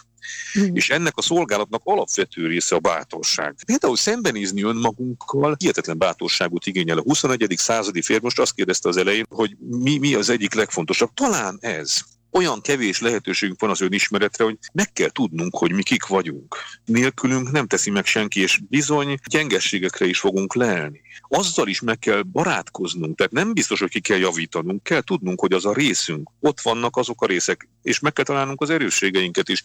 Emberek úgy élik le az életüket, hogy soha nem néznek szembe. Most gondoljunk bele, mindig zene megy, beül a kocsiba, zenét hallgat, utána hazamegy, akkor bekapcsolja a tévét, bekapcsolja a rádiót, zörögjön valami. A gyerekek most már úgy járnak, ugye, hogy fülükön van a fülhallgató állandóan. Ez ugye arra jó, hogy soha nem találkoznak saját magukkal. Itt kezdődik a bátorság, hogy előbb szembenézek önmagammal, aztán megszerzem a magabiztosságomat, és ahhoz viszont csatlakozik egy nő, csatlakozik egy másik férfi, például üzleti alapon, csatlakoznak a barátok. Tehát a magabiztos emberekhez, akik nek van tapasztalatuk, és akiknek van önbecsülésük és önbizalmuk, ahhoz könnyebben csatlakoznak. De nem kell nekik elmondani, hogy ők kicsodák, mert ez egy magától leri. Ez lesz a kisugárzás maga. Ebben a világban nincsenek csaták, már olyan igazán nagyon nehéz fizikai munka is kevesebb van, mint valaha volt. Mégis milyen fajta bátorságra van még szükség azokon kívül, amit elmondott? Talán egy másik nagyon fontos bátorság az, amikor az ember szembenézve önmagával észreveszi azt, hogy értelmet kell adni az egész életének. Abba kell hagyni a sodródást. Nagyon könnyű ma az iskoláink kijártával, utána a munkahelyekre járni, utána ha ütött a biovekker, akkor valamiféle családot alapítani, de csak úgy kényszerből, vagy, vagy azért, mert ütött az óra. Aztán jönnek a gyerekek, de aztán unjuk az egészet, és az egészet egy ilyen sodródásban tölteni könnyű, ám de életveszélyes veszélyes. De szembenézni azzal, hogy mi véget születtünk a Földre, és ez valójában azzal van összefüggésben, hogy azért érdemes az önfejlődésünk útjára lépni, hogy a fejlődő önmagunkat beépítsük a jövőbe. Tehát tovább tudjuk adni az értékeinket, a szövetségeink által, például egy férfinő szövetség által, vagy a gyerekeinket, tehát a generációs szövetség által, egy női létének értelmet ad az, hogy ő tud szülni. Ha szül, ha nem szül, de legalább képes rá. Van egy nagyon speciális tudása. Minden nőnek ad egyfajta magabiztosságot. De a férfiaknál nincs ilyen. Tehát a férfinak nincs ilyen speciális tudása, tehát ő az élet szolgálatát önszántából kell megtanulja, egyáltalán megfelfedezni, hogy neki az a dolga, hogy az életet kezdje el szolgálni. És meg kell találja a módját is, hogy hogyan szolgálja az életet. Ez nagyon-nagyon érdekes kérdés. És ezt egy nővel karöltve tudja javarészt szolgálni, és itt fölhívnám figyelmet, hogy nem igaz az, hogyha valaki egy multinacionális cégnek a jogi osztályán a, ajánlatkészítéseknek a piackutatási részéért felel, akkor ő, akkor ő valami nélkülözhetetlen dolgot tesz a világért, és ebben ő ki tud teljesedni. Tehát ez csak így mondtam egy példát, hogy ez azért nem, nem így van.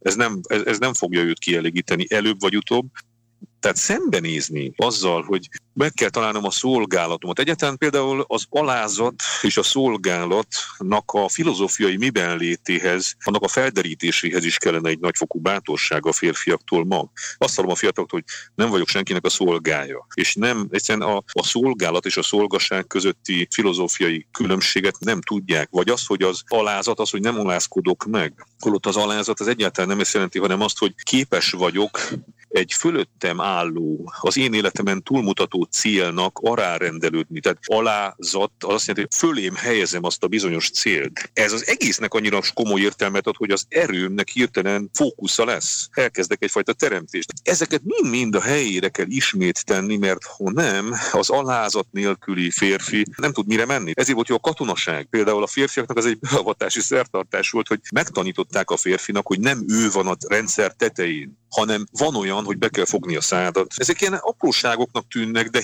de ma, hogy hiányzik, meg kellett volna tanítani bizony mindenkit, hogy van olyan, hogy hallgatni kell. Van olyan, hogy beszélni kell. Van olyan, hogy nálad kevésbé okos ember van fölötted, és neked hozzá viszonyulnod kell. És van olyan, hogy meg kell tenni. Tehát egyszerűen az, hogy valami kötelező megtenni, az ma már majd, hogy nem ismeretlen fogalom. És a férfiaknak ez azért különösen fontos, mert ettől a tudástól szerzik meg azt a fajta alázatot, meg tapasztaltatják velük. Ugye végső soron ez a beavatás, hogy nem elmesélik nekik, hogy, hogy ezt hogy is kell csinálni, hanem megtapasztaltatják velük, és ezt a tapasztalást az összes életterületükön utána használni tudják. De ha nem tapasztaltatják meg velük, ugye akkor ma már önmagunktól kéne megtapasztalni. És itt van a nagy probléma, hogy annyira tudatos életet kellene élni, ahol mindannyian saját önszántunkból ezeket a nehézségeket azért kezdjük el vállalni, hogy egyszerűen a saját életünket kézbe tudjuk fogni. És van-e annyira komoly belső erőnk, hogy ezeket vállaljuk. Vagyunk-e annyira bátrak, hogy neki menjünk ezeknek, és mindegyikbe belemártózzunk, és utána ki is tudjunk belőle jönni? Én azt gondolom sajnos, hogy enélkül nem fogja tudni irányítani senki az életét, és legfőképpen nem tudja sikerre vinni. Tehát ez nagyon-nagyon fontos lenne. Azt hiszem, hogy ez jó befejezés volt. Köszönöm szépen, viszont hallásra. Köszönöm szépen, viszont hallásra. 114, 115, 116, 117 perc. Én a bátorság témájában dr. Mirő László professzor matematikust hoztam el a mai adásba, és az egyik kedvenc gondolatom ebben a témában tőled az, hogy mindig túl messzire kell mennünk ahhoz, hogy megtudjuk, milyen messzire mehetünk. Kérdésem, hogy vajon a bátorságot lehet viszonyítás nélkül ö, definiálni? Vagy... Nem tudom, nem hiszem. A bátorság az az, ami úgy magától nem jönne, de azért mégis megcsinál. Vesz az ember egy mély lélegzetet, és mégis megcsinálja. Tehát valakinek ugyanaz a cselekedet nem bátorság, mert neki természetes. Hm. Hát magamból indulok ki. Nem is általánosítok, hogy amikor bátor vagyok, akkor valahol követem azokat az elveket, amikben hiszek. Utána felszabadultabb is vagyok. Amikor rájövök, hogy bátor voltam, az nekem kifejezetten jót tesz. Hát ez, ez, ez egyéni nagyon, mert valaki meg pont akkor ijed meg. Utólag, amikor már bátor volt? Igen, hmm. hogy úristen, ezt hogy, hogy tudtam megcsinálni, olyan is van. És van, aki meg egy teljesen jól hívek fejjel bátor. Én téged például bátor embernek tartalak, professzor úr. Nem tudom. Nem tudom, mert én, ne, szóval én ritka az, hogy én veszek egy mély lélegzetet, és azt mondom, hogy ezt most is bevállalom. Inkább csak úgy jön. Természetünkből kifolyólag? Például azért, igen. Lehetséges az, hogy vannak született bátrak, és vannak született gyávák? Persze. Hm. Tehát ez személyiségvonás is valamennyire. Lehet rajta változtatni, lehet rajta nevelni, de aki bátor embernek születik, az bátor marad. Hm augusztus vége óta olyan történelmi időket és napokat élünk, amikor azt érzem, hogy a bátorságunk próbára tevődik. Ez vonatkozik a Színház és Filmművészeti Egyetemre, de azt gondolom, hogy ugyanúgy a Magyar Evangélikus Testvérközösség kapcsán történt ügyekkel kapcsolatosan is azt érzem, hogy ott mindenki a maga eszközeivel elment a falig, vagy legalábbis elmegy most a falig, és bátor. Ez bátorság egyébként?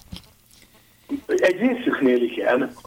Egy másik részüknél egyszerűen rosszul éreznék magukat, ha nem csinálnák. Úgy éreznék, hogy akkor gyávák. Hm. Tehát érted, a, aki, aki gyávasságnak érezné nem csinálni, az, az nem bátor, hanem ilyen. Nagyon, szóval ennél árnyaltabb a dolog. Tehát én Iványit például nem bátornak tartom, hanem, hi, hanem hitűnek. Tehát egyszerűen azt mondja, hogy neki fontosabbak a, fontosabb a hite, ugyanaz a hite, amivel Orbán Viktort is megkeresztelte, hmm. mint, a, mint az, hogy most mit cseszegetik meg akármi. Tehát pont az ő esetében, és nehogy félreérsz, ez egyáltalán nem derogálom, vagy, vagy, vagy helyezem alacsonyabb polcra, hanem épp, hogy nagyon magas polcon tartom ezzel, mert érted, szóval nem tudnás csinálni, szemen köpni magát, ha nem ezt csinálná. Szóval bátor az, aki tudja, hogy ebből baj lesz, azt is tud, és, és azt is tudja, hogy megúszhatná olcsóbban, de mégis csinálja. Aki nem úszhatná meg olcsóbban, az nem bátor, hanem, hanem következetes, vagy, vagy hitű, vagy az megint más. Mint hogy van az a klasszikus vicc is, nagyon ronda vicc, amikor mondja a cigány, hogy nem vakazaló, csak bátor, hm. amikor neki megy a falnak. Tényleg én ismerek embereket, akik egyszerűen majdnem azt mondom, hogy genetikailag bátrak, ugyanúgy, mint ahogy ismerek embereket, akik egyszerűen genetikailag erősek, erős embernek születtek, nem tudnak gyengék lenni. Szóval mindenkinek máshol van az a határ, amire azt mondja, hogy na ezt nem. Ha eljut addig a határig, hogy na ezt nem, akkor már nem bátorság kell. Bátorság akkor kell, amikor még lehetne éppen súnyítani. Hogyha el kéne magyaráznunk egy földön kívülinek, akkor vajon, vajon hogyan lehetne definiálni, professzor úr? Nem is biztos, hogy kell nekik, mert ha nincs meg ez a fogalmuk, na például keresd elő, könnyű, a Schubertnek a téli, a téli utazás ciklusába vala vége felé van egy bátorság nevű dal, németül az a címe, hogy Mút. Nagyon érdekes, mert Na, németek például így értik, hogy itt a panaszkodás a bolondoknak való, gyerünk, szemembe fúj a szél, meg minden, akkor is megyek. Nem, jó dal. Már csak azért is, mert de minden esetre de valamennyire megértettem ebből azt, hogy a német számára például más jelent kicsit a bátorság, mint nekünk. Ezt nem is gondoltam volna, hogy ez nemzetenként változhat. De, még az is. Tehát például mondjuk ezek a, hát nézd meg milyen bátrak most a bielorusszok. Ó, igen. Nem azért, mert ők annyira bátor nemzet, hanem azért, mert nagyon terület a hócipőjük kifolyólag megtörténik, nem csak mindig egyébként az erkölcsileg fedhetetlen tetteket, tehát bátorság például puskázni egy matek vizsgán, nem? Tehát ahhoz is kell egyfajta bátorság, tehát nem csak mindig az emelkedett végeredmények számítanak, mint például most a színház és film. Tehát minden, amit, minden, amit el lehetne súlyogni. Hmm. Nem tudom definiálni rendesen a bátorságot, pont ezért, mert az még az kisebbik, hogyha valaki nem látja a következményeket, de a látja van, hogy akkor se tesz másképp az ember, mert úgy érzi, hogy, hogy, hogy, hogy az még rosszabb lenne saját maga szempontjából. Én azt érzem egyébként, hogy a bátorság olyan, mint egy, mint egy izgalmas sütemény. Vagy mint a Harry Potter könyvben a, a nem tudom milyen néni cukorkája. Tehát, hogy amíg, ha valaki már megkóstolta, akkor, akkor lehet, hogy már, már mer, mer érezni ezeket az ízeket, vagy mer ö, kockázatokat vállalni. Amíg nem kóstolja meg valaki, addig, addig sokkal inkább lehet, hogy, hogy marad a gyávák, vagy a gyengék oldalán. Ez nagyon szép és szellemes, nem tudom, hogy pont így van-e. Azért nem, mert tényleg, szóval, na, például Orbán Viktor bátor. Okay, nem. Látod? Pedig megcsinál olyasmit, amiket amikre amúgy azt mondják, hogy ez bátorság kell. Hm. De annyira utáljuk, hogy azt mondjuk, hogy nem bátor. Egyébként tényleg nem az, mert abban a pillanatban, hogy nagyobb erőt érez, azonnal vonul vissza szűkölve. Igen, meg azt gondolom, hogy a bátorság az erkölcsiességhez kellene, a, a fethetetlenség. Hát, nem, azért nem biztos, mert nem mindig erkölcsi dolog. Szóval bátor az is, aki egy, aki megmer tenni egy olyan mozdulatot, amivel kockáztatja a saját bőrét, de másképp nem lehet. Mondjuk kivédeni egy gólt. Akkor térjünk vissza az Orbán Viktorhoz, mert ez nagyon izgalmas volt, hogy ő akkor nem bátor, és hogy akkor vajon miért nem bátor? Jó, hát most ha akarod vágni, azt mondom, hogy egy gyáva Pontosan ezért, mert, mert mindig, ha valahol ellenállást érez, vagy nagyobb erőt magánál, szűkölve, mint egy kiskutya húzódik vissza, nem áll ki vitára tíz éve senkivel, csak lakályoknak nyilatkozik, de nagyon bátran a szemébe vágja az indexnek, hogy fake news gyárnak nem nyilatkozom az övéi között, de hogyha egyszer úgy érezni, hogy itt esetleg pofán vágják ezért, nem mondaná ám ilyet. Mondok példát, mikor nem mondott. Még 2011-ben vagy 2-ben, tehát még az elején ennek a rendszernek. Rubik Erdővel leszerződött, hogy épül Budapesten a Rubik kocka ihletésére egy ilyen középület. Nagyon kéne. Olyasmi, mint egy, egy Pesti Boburg, tudod, a Párizsi Pompidou központ. A, Rubik Erdő ragaszkodott ahhoz, hogy legyen, hogy, hogy néhány ember működjön közre, például én is. Dolgoztunk együtt, sok évet megettünk némi sót, tudja, hogy mit tudok, és úgy gondolta, hogy ennek a tartalomfejlesztésébe kellett. Úgyhogy ott voltam akkor, amikor eláírták a szerződést. Orbán Viktor tudta, hogy nem az övéi között van. Ott voltak a smasszerai, meg a testőrei, de akkor sem. Olyan beszédet mondott, ami számomra is tökéletesen elfogadható volt. Tudod, mit mondott ez? Például olyat mondott, kijött a száján olyan, hogy hát a, balké, a jobb kéz bal kéz nélkül semmit sem ér. És nagyon érdekes volt, amit mondtál, hogyha nem a közegében van, hanem, hanem olyan emberek között, akikkel valódi dis, diskurzusra van szükség, valódi párbeszédre van szükség, akkor megváltozik a kommunikációja? Nagyon. Hát ez nagyon nagy gyávaságra van akkor, hogyha nem meri bevállalni azt, hogy ő, hogy ő, hogy ő ilyen emberek közé menjen. Tudom, mostanában már régen hallottam ilyen, ilyen közegbe beszélni, de mondjuk 7 éve még hallottam, vagy 8, Ként ahhoz, ami például ugye a legutóbbi megjelent publikációja volt a magyar hírlapban, ahhoz például pont nem bátorság kell, hogy valaki ö, ilyen módon nyilatkozzon, hogy ö, libernyákok. Na, ez az, az, az pökkendiség kell, az megint nem bátorság. De mondom, jó, az más kérdés, hogy ez a Rubik épület is egyik azon szerződéseinek, azon sok rengeteg ígéretének és szerződésének, amit eszi ágába se volt betartani, de ez mutatja azt, hogy mert ha egy bátor ember, akkor bevállalja, hogy előttünk is úgy beszél, mint mindenki más előtt. Hiszem, hogy ez nagyon fontos, amit most mondasz, hogyha egy bátor ember, akkor bevállalja más előtt is, hogy ugyanezt teszi. Nagyon elgondolkodtattál egyébként azon a folyamaton, amit az elmúlt 30 évben tapasztaltunk. Szerintem Orbán Viktor valaha bátor volt. Nem tudom. Tényleg nem tudom. Én azt hittem, hogy igen, hallottam néhány olyan dolgot, ami ebbe elbizonytalanított, de nem vagyok benne biztos, hogy igazak. Hmm, milyen bölcsen fogalmazol. Én most visszaemlékeztem hirtelen arra az Orbán Viktorra, aki ő volt, azokra a beszédekre egyébként, azokra a gondolatokra egyébként, amiket ma is beszoktak idézni vele kapcsolatosan, pont azért, hogy keressék rajta az ígért demokráciát. És én akkor ott egy bátor fiatalembert látok, egy, egy, egy, egy forradalmi fiatalembert látok. Ez az, hogy nem tudom. Tehát én is azt láttam, be kell vallanom, tehát valóban azt láttam, de voltak körülöttem olyanok, akik nem azt látták, hanem egy fökhendi. Ugyanazt látták, amit én most. Ó, ennyire elnéztük. Lehet, hogy... hogy nem tudom. Hát én most éppen írtam, hogy ezen, ezen egy kicsit szégyellem magam, hogy tényleg 1989-ben a Nagy Imre temetésén elmondott beszéde után kiröhögtem azt a barátomat, aki azt mondta, hogy vigyázunk ezzel a fiúval, ez ellen még szabadságharcot fog kelleni vívnunk. Ez döbbenetes gondolat. De nem hittem. Kiforrott gondolatai voltak, kiformált gondolatai voltak, az improvizációja mögött több volt, mint, mint közhelyes szlogen ismételgetés. Eredetinek tűnt. Én, így, én is így láttam, tehát, hm. de sokan nem így látták, és most visszatekintve azt mondom, hogy sajnos nekik volt igazuk.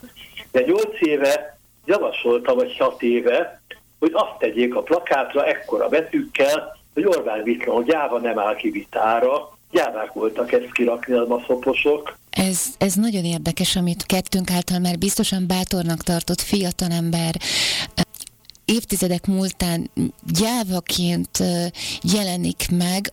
Nem tartom bátor embernek Orbán Viktor, sőt határozottan gyáva embernek tartom. Pont azért, mert, ne, mert nem mer a széllel szembe kiállni. Hm. Tehát ez az érdekes, például ez a dal, amit idéztem, Schubert dal, a téli utazásban van, két perc az egész, szóval meg tudod keresni egy pillanat alatt egyébként. Nem szeretem Dietrich Fischer haddiszkau hangját, nekem olyan túl a célos, túl férfias, de ezt a dalba zseniális, hogy fúj a szél, és just is megyek. ja, és ez nem igaz most már az Orbán Viktorra. Igen. Ha fúj a szél, akkor begubózik. Hmm. Szavonul, meghallgatom gyorsan a This Fisher Discount. És akkor mi is ezt fogjuk tenni. Dr. Mírő Lászlót hallották világhírű matematikust, pszichológust. Fliegt der Schnee mir ins Gesicht, schütt ich ihn herunter. Wenn mein Herz in Rosen spricht, sing ich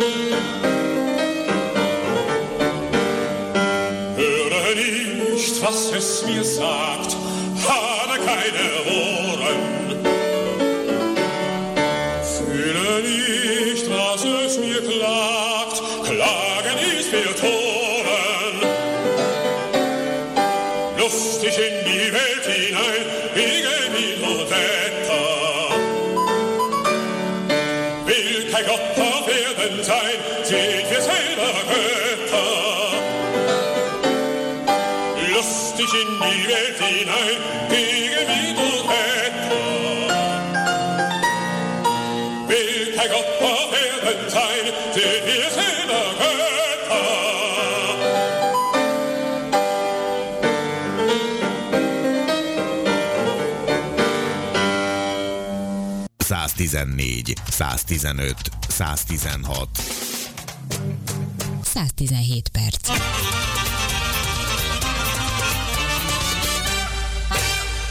Tolj be a papnak. Fel is vállalom, hogy mindig nagy örömmel várom ezt a rendezvénysorozatot, már a cím önmagába véve is egy nagyon bátor, fiatalos és kicsit csípős, de a mai napra rendkívüli témát választottak, a püspök és egy influencer fognak egymással hát, hogy vitázni, de hogy véleményt cserélni, az bizonyos, és az előzetesben már az is olvasható volt, hogy a témák között szerepel az, hogy vajon, vajon Jézus hogyan lenne ma influencer, kit követne be, és vajon hogyan működne a mai világban, és üdvözlöm ebben a témában dr. Fabin Tamás Püspök urat, köszönöm szépen, hogy velünk van. Köszönöm szépen. Annyiban pontosítanék, hogy egy influencer, egy püspök és egy pap, tehát egy pap is lesz a, a vendégünk, sőt teológiai tanár. Ilyen hármas beszélgetésünk lesz majd ma délután. Nyilván szokatlan, hogy, hogy valakit a, a egyházi ismertsége mellett ö, ö, ilyen szerepben is látnak. Én jó, jó hiszeműen és jó szándékkal fogadtam el a meghívást, és úgy is megyek oda, hogy ez egy jó beszélgetés lesz. Amikor püspöké választottak 14-15 éve, akkor meghirdettem az úgynevezett beszélgető egyháznak a modelljét, és, és hát azóta is azt gondolom, hogy nagyon nagy szükség van beszélgetésekre, és a beszélgetés akkor igazán izgalmas, hogyha azon különböző pozíciós képviselő emberek vesznek részt, és nem, nem nagyon monolit az, amit elmondunk, hanem különböző vélemények ütköznek, és ezért izgalmas akár egy ilyen világival, eh, egy, egy mondjuk egy provokatív eh, személyiségnek tartott influencerrel beszélgetni. Én úgy megyek oda, hogy, hogy hát kérdezzen ő engem elsősorban, és szóljon be a papnak, ha jól látom, ő talán írta is valahol a eh, Facebook oldalán, hogy be fogok szólni a püspöknek, vagy be fogok szólni a papnak.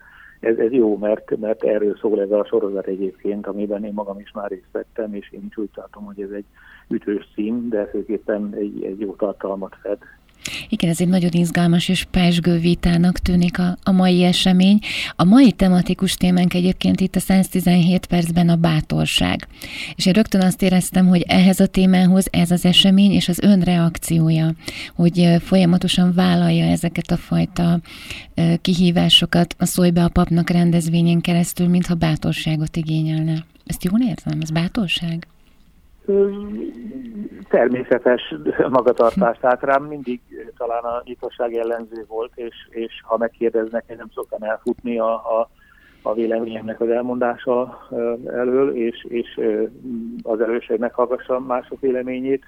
Az biztos, hogy, hogy talán ez szokatlan, és mindenki jobban érzi magát a saját biztonságos közegében, az egyházakra fokozottabban ez érvényes hogy talán a, a templomnak a védett falai között érezzük magunkat igazán otthonosan, és a szószéken, ahova nem szólnak vissza, hanem, hmm. hanem jó esetben tágra szemmel és tátott szájjal hallgatják az embert, rossz esetben szundikálnak, és, és ha felébrednek, akkor azt mondják, hogy milyen szépen tetszett beszélni, tisztelendő úr. Most ezek az udvarias visszajelzések talán nem annyira viszik előre a akár csak az én személyiségfejlődésemet sem, de egész országnak az ügyét, vagy az egyháznak az ügyét, mint egy, mint egy, mint egy kritika az esetben, amit az ember meghall. De a bátorság része mind a két oldalon érvényes, hogy, hogy én bátor kell, hogy legyek, amely ezt a szót használta, hogy kiállok beszélgetni valakivel, de én megbecsülöm azt a, azt a másik embert, aki, aki viszont elég bátor ahhoz, hogy egy püspökkel elbeszélgessen, és kiteszi magát annak, hogy esetleg olyat hall el a püspökkel, amit máshol nem hallott. Én nem fogom őt hasba evangelizálni, nem fogom lerohanni a, az evangéliummal, de magam egyszerű, szelíd módján el fogom mondani, hogy én miben hiszek, hiben hiszek, és hogyha ő hitelesnek fogja tartani, az számomra megtisztelő lesz. Ha vitatkozunk, az pedig izgalmas lesz. Akkor ugye az influencer Kajdi Csaba, jól tudom a nevét, én nem vagyok nagy igen, követője. Igen. Tehát a Kajdi Csaba is akkor valóban, ahogy ön fogalmazott püspök úr, hogy ő is veszi a bátorságot, hogy beszóljon ma a püspöknek. De ami igazán uh, izgalmas ebben a, ebben a beszélgetésben, az valóban az, hogy minden határon túl, minden tabun túl próbálnak a szójbe a pap rendezvényei ilyenkor ilyen pesgő, pergő vitákat kialakítani. Igen, hát egyrészt maga a korosztály fontos, hogy a szolgálapaknak hallgatósága, sőt nem is csak hallgatósága, hanem a beszélgetésben résztvevő közössége az általában a fiatalabb, többségében 20 éves korosztályhoz tartozó egyetemisták közé.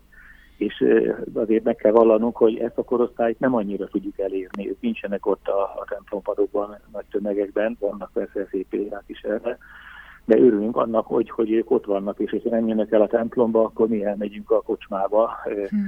vagy ebben az esetben a művész kávéházba, vagy kávézóba, vagy étteremben, nem tudom most pontosan, de, de akkor elmegyünk oda, és, és egy pohár bor mellett, vagy egy, egy pohár sör mellett tudunk beszélgetni. Ez, ez nagyon fontos. A másik, tehát a korosztály az egyik, a másik pedig az interaktivitás hogy, hogy beszélgetés alakul ki. Nem mondja meg senki a tutit. Hm. Helytelen volna, hogy, hogy én megmondom a tutit, de ha valaki a szólja a papnak ott rosszul értelmezi, hogy csupán egy olyan oradökéssel, vagy, vagy kioktatással, vagy megszégyenítéssel akarná elintézni, nyilván az se volna helyes, hanem, hanem én arra számítok, hogy itt kérdések lesznek, válaszok, viszont kérdések, és, és egy közös útkeresés és igazságkeresés, amiből mindenki épülni fog. Hm. És Püspök úr, jól tudom, hogy ön azért, hogy ehhez a korosztályhoz közelítsen Facebook, Instagram és talán még TikTok oldalt is indított? Na vagy? nem, azért ott még nem tartok. Facebook, maradjunk a Facebooknál, az is elég nekem, mert azért ez is időigényes, de a munkatársaim, barátaim rábeszéltek arra, hogy ez egy Facebook oldallal jelentkezzek, ez viszonylag frissen szeptember elején indult. Van lelkész kollégám, aki TikTokban is utazik, meg, meg Instagramban. Tényleg nincs annyi időm, de, de mindennek megvan a lehetősége vagy a jelentősége. Én a Facebookot azért érzem fontosnak, bár tudom, hogy sokan már menekülnek onnan, akár korosztály szerint is, már a fiatalabbak azon cikinek érzik magukat, talán mert a szüleik is ott vannak, meg túlságosan nagy fórumot jelent, és inkább a kisebb területeket keresik. Én azért érzem pontosnak, hogy ott meg tudjak szólalni, mert ott egyrészt a magam ura vagyok jó értelemben, tehát nem vagyok kiszolgáltatva mondjuk a, a világi médium érdeklődésének, vagy, vagy érdektelenségének, és ráadásul annak a, a túlpolitizált közegnek, hogy most megszólít a kormány sajtó, akkor, akkor azt szeretné, hogy olyan álláspontot mondanék, ami ott jól hangzik, megszólít az ellenzéki sajtó, ők meg nyilván ellenzéki oldalról, én magamat egyik oldalra se szeretném besorolni, hanem a Facebook oldalon leírom egyszerűen a magam véleményét, a magam találkozásait, a magam gondolatait, és ezeket aztán reménység szerint politikától, pártpolitikától függetlenül elhelyezik mindenhova, vagy bárhova, és ezek az én saját megszólalásaim, tehát nem, nem is az egyház hivatalos megszólalásai. Annak is van adott esetben helye, amikor egy nyilatkozatot tesz a zsinat, vagy a püspökök tanácsa, ez nem az, hanem ez egy, ez egy elkésznek, egy püspöknek a, a, a véleményének a megfogalmazása. Akkor ezek szerint jól érzi magát Püspök úr a Facebookon most? Igen, mert, mert ö, ö, talán, talán olyan közösséget is el tudok érni, akik nem jönnek a templomba, akik a bármilyen színvonalas egyházi lapokat, mint evangélikus élet, vagy krédó, vagy más ilyen lapokat, lapokat vagy folyóiratokat nem olvassák, vagy az evangélikus.hu honlapot nem ismerik. Tehát egy olyan közeget el tudok érni, amelyik, amelyik számomra fontos, egy egészséges világiasság szerintem de benne kell, hogy legyen az egyházban. Én saját családomon keresztül, gyerekeimen keresztül is ezt le tudom mérni, hogy ők adott esetben mit tartanak jónak, vagy mit, tartanak, mit nem tartanak jónak. Ráadásul ezek rövid üzenetek, ezt egyébként tanulnom kell, én hajlamos vagyok kicsit túl hosszúakat írni, de a nagyon lebútított üzenetek is se szeretnék eljutni. Tehát azért azt nem szeretem, hogy csak egy mondat vagy két mondat, hanem annál árnyaltabban szeretnék fogalmazni, bár tudom, hogy ezt nem szeretik az olvasók, mert azért egy-két meg két mondat, ez amit be tudnak héten fogadni, azért ennél picit talán nagyobb igényességet eh, szeretnék eh, tapasztalni, meg képviselni is, de tanulom ezt a, ezt a világot. Ugyanakkor mindig mondom, hogy én elsősorban lelkipásztor, igehirdető, evangélikus lelkész vagyok, teológiai tanár vagyok, tehát nekem az első rendi hivatásom az evangélium hirdetése, de ha már Jézussal kezdte, hogy Jézus is, eh, hogy a vállalta meg a beszélgetés címe is ez a nyilvánosságot, van nélkül, hogy hozzáhasonlítanám magam Isten őriz, de ő is azért kiment a, a, a mindennapi emberek közé, nem csak a szent helyeken, a zsinagógában, templomban tanított, hanem, hanem ö, oda ment az emberek mindennapjaiba, a halászokhoz, a magvetőhöz, a beteghez, a tóparton levőhöz, vagy Pálapostól is az Areopágoszon tanított, ami a fórum volt a nyilvánosságnak a tere. Körülbelül ez a pálapostoli történet, ez a Reopágoszó, ez a cselekedetek könyve 17. fejezetében van. Ez olyasmi, mintha elment volna szól be a papnak műsorba, szól be Pálapostolnak címmel, és ő vállalta ezt és hát izgalmas leírás ez a cselekedetek könyvében. Látja, Püspök úr, ezért is nagyon szeretem egyébként a Szólj be a papnak rendezvényét, és azt érzem, hogy picit mindannyian fejlődünk ezáltal, mert merünk e, úgy beszélni e, mindezekről a cselekedetekről, e, ahogy annak idején a Szólj be a pap egyik esemény szervezője fogalmazta számomra, mintha Jézus minden nap közöttünk élne, de, de így modernkorian, 21. Hmm. századian. Igen. Igen, hát ezt, ezt próbáljuk, és, és én azt remélem, hogy ezt megértik azok is, akik talán csóválják a fejüket, akár konzervatívabb egyházi körökben, hogy, hogy miért vállalok ilyen közeget és ilyen beszélgetést püspöklétemre. Én azt gondolom, hogy ha Jézus nem szégyelte ezt a, a nyilvánosságot, akkor nekem sem szabad. És ahogy Jézus nem adta fel a, az ő atyától való küldetését, nyilván én sem adom fel a híremet, és, és azt inkább megélni szeretném hiteles módon. Hm. Én egyszer olvastam egy ilyen bibli magyarázatban, sajnos nem emlékszem a pontos forrásra, hogy megjelöljem, de engem nagyon elgondolkodtatott, ami úgy hangzott ez a mondat, hogy a, mit gondolsz, a humorérzék az honnan van, hogyha nem Istentől? Igen, nem tudom ki mondta, de, de biztos, hogy, hogy, hogy Istennek jó humora volt. Ugye? Ahogy megteremtette a világot, és, és, és ő nem humortalan és zord keresztényeket akar, hanem, hanem derűs embereket. Valaki azt mondta, hogy aki, akinek van humora, az mindent tud, akinek nincs humora, az mindenre képes. Így van. Most ilyen értelemben Isten az mindent tudott, mert jó humora volt, és, és én azt hiszem, hogy, hogy azok az elődök is itt Néri Szentfülöktől kezdve, akár Luther Mártonig, aki ugyancsak nagyon szerette a humort és a iróniát, önirónián is, ön, ön, öniróniát is adott esetben, tehát érdemes ezekre az előttünk jártakra, mint Méri Szentfülök vagy Luther Márton hivatkozni. Igen, és hát csupa bátor tett és cselekedet, vagy, vagy ön, önhite, vagy önazonos és hittelteli cselekedet, és ahogy hallgattam most önt, és említette, hogy a konzervatívabb egyházi vezetők, vagy egyházi tagok, azok időnként csóválják a fejüket, és ön mégis beleáll ezekbe a fiatalokról és fiatalokhoz modernkorian szóló történetbe. Ez talán már bátorság akkor egy újabb fejezete, Püspök úr. Hát igyekszem, igyekszem, köszönöm a bátorítást.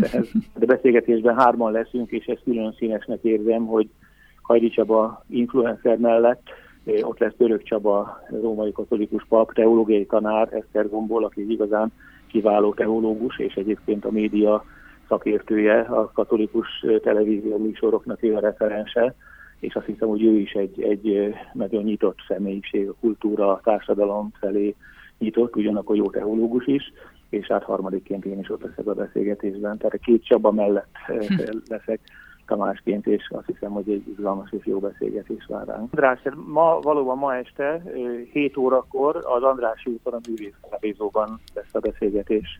És hogyha jól tudom, akkor aki befér, tehát hogy úgy van most a rendezvény meg. Igen, azért arra nagyon fontos, hogy utaljunk, hogy, hogy eh, ne felejtsük el, hogy Covid van, és bármennyire is fontos egy ilyen interaktív beszélgetés és a találkozás, azért nem szabad elfelejteni azt, hogy nagyon-nagyon kell vigyáznunk egymásra, ezért a szervezők 60 ember tudnak beengedni, mert így tudják biztosítani a, a kellő távolságot és a megfelelő biztonságot, és természetesen itt is higiéniai eljárásokkal, a higiéniai szabályok betartásával, aki közben a maga borocskáját vagy söröskéjét iszza, az természetesen nem maszkban, de azért aki a nélkül, tehát a fogyasztáson kívül van ott, csak a, a, a beszélgetés részén az, az maszkban is van. Szoknunk kell ezt is, és ezzel együtt kell ezekben a hetekben, hónapokban élni. Én azzal a feltétellel vállaltam, hogy, hogy ezekre is vigyázni fogunk, ezekre is figyelni fogunk, hiszen egymás egészségére nagyon kell vigyázni, és semmi jó poén, vagy semmi nagy poén nem ér annyit, hogy másnak az egészségét az esetben veszélyeztessük. Tehát aki jön, az szeretettel várjuk, amíg befér az első 60-ba, de azzal a, a feltétellel, hogy, hogy ezeket a játékszabályokat betartja, és, és nagyon vigyáz a esetleges fertőzések elkerülésére. Online közvetítés is lesz most Püspök úr szintén az eseményről? Vagy utólag Igen, ezt online közvetítik, igen, igen, uh-huh. igen, és talán rögzítve is aztán megnézheti utána. Az oldalaknak van külön YouTube csatornája, és az, az utána vissza is kereshető. Nagyszerűen hangzik, és hogyha jól tudom, akkor most első alkalommal nem csak beszélgetés lesz, hanem egy pályázati úton pályázó nyertes zenekar is érkezik majd, még pedig a Take Me Home nevezetű zenekar, aki elsőként lép majd fel a Szojbe a papnak rendezvényén. Igen, a Csűri Csaba a neve, ő vezeti ezt a zenekart, érdeklődéssel és örömmel várom őket, és biztos, hogy sokat fognak hozzátenni az est sikeréhez. Tudom, hogy most el kell, hogy engedjem önt. Nagyon szépen köszönöm Püspök úr, hogy velünk volt, és hát erős vár a mi Istenünk, bátorság. Köszönöm, köszönöm minden jót kívánok. Köszönöm. Dr. Falmin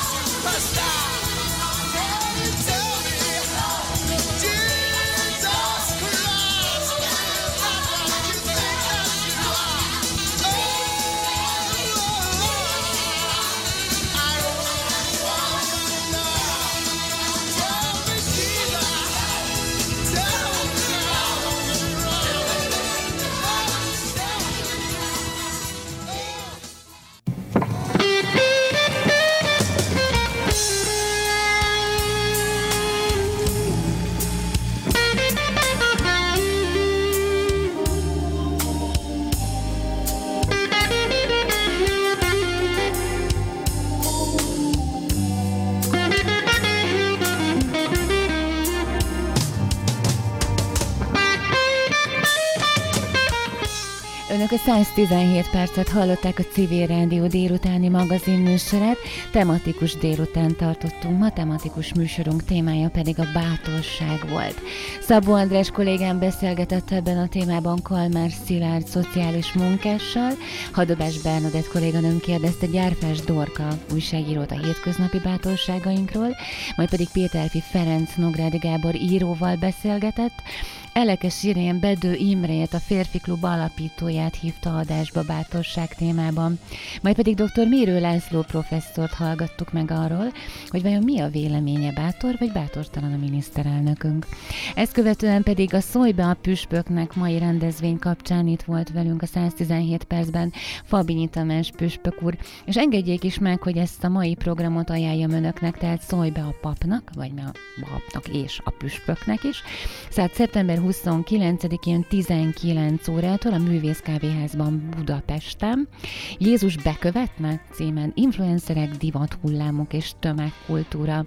Jézus a legnagyobb influencer, teszik ma föl este 7 órától a kérdést a Művész Kávéházban. Ha több a követőd, nagyobb az erőd? A mennyiség számít, vagy a minőség a tömegek korában?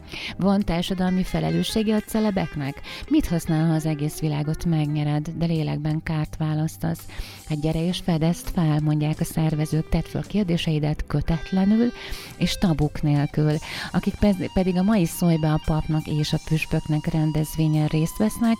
Fabin Tamás, evangélikus elnök püspök a mai 117 perc vendége is volt, valamint Kajdi Csaba, a Vizis Modellügynökség alapítója és influencer, valamint Török Csaba, római katolikus pap. Az esemény szünetében pedig fellép a Take Me Home, a zenekar. A rendezvény ingyenes és az aktuális járványügyi fejlemények figyelembevételével tartják meg természetesen. Fontos, hogy a járványhelyzet miatt időben érkezzenek, hiszen a szervezők körülbelül csak 60 főt fognak tudni beengedni, még pedig az érkezés sorrendjébe. Aki pedig mégse jutna el erre az eseményre, az nyomon követheti, mégpedig a Szólj be a papnak esemény sorozat Facebook oldalán keresztül közvetlenül élőben is közvetítik. Hát, ez volt a mai 117 perc bátorság témában. Köszönöm, hogy együtt töltöttük ezt a közel két órát, szerkesztő műsorvezető társaim nevében is elköszönöm Önöktől Fázolt Hága és technikai segítő Márkus Máté. Tartsanak velünk holnap is 117 perc itt a Civil Rádióban műsorvezető Péter Ferenc kollégám lesz. Viszont hallásra!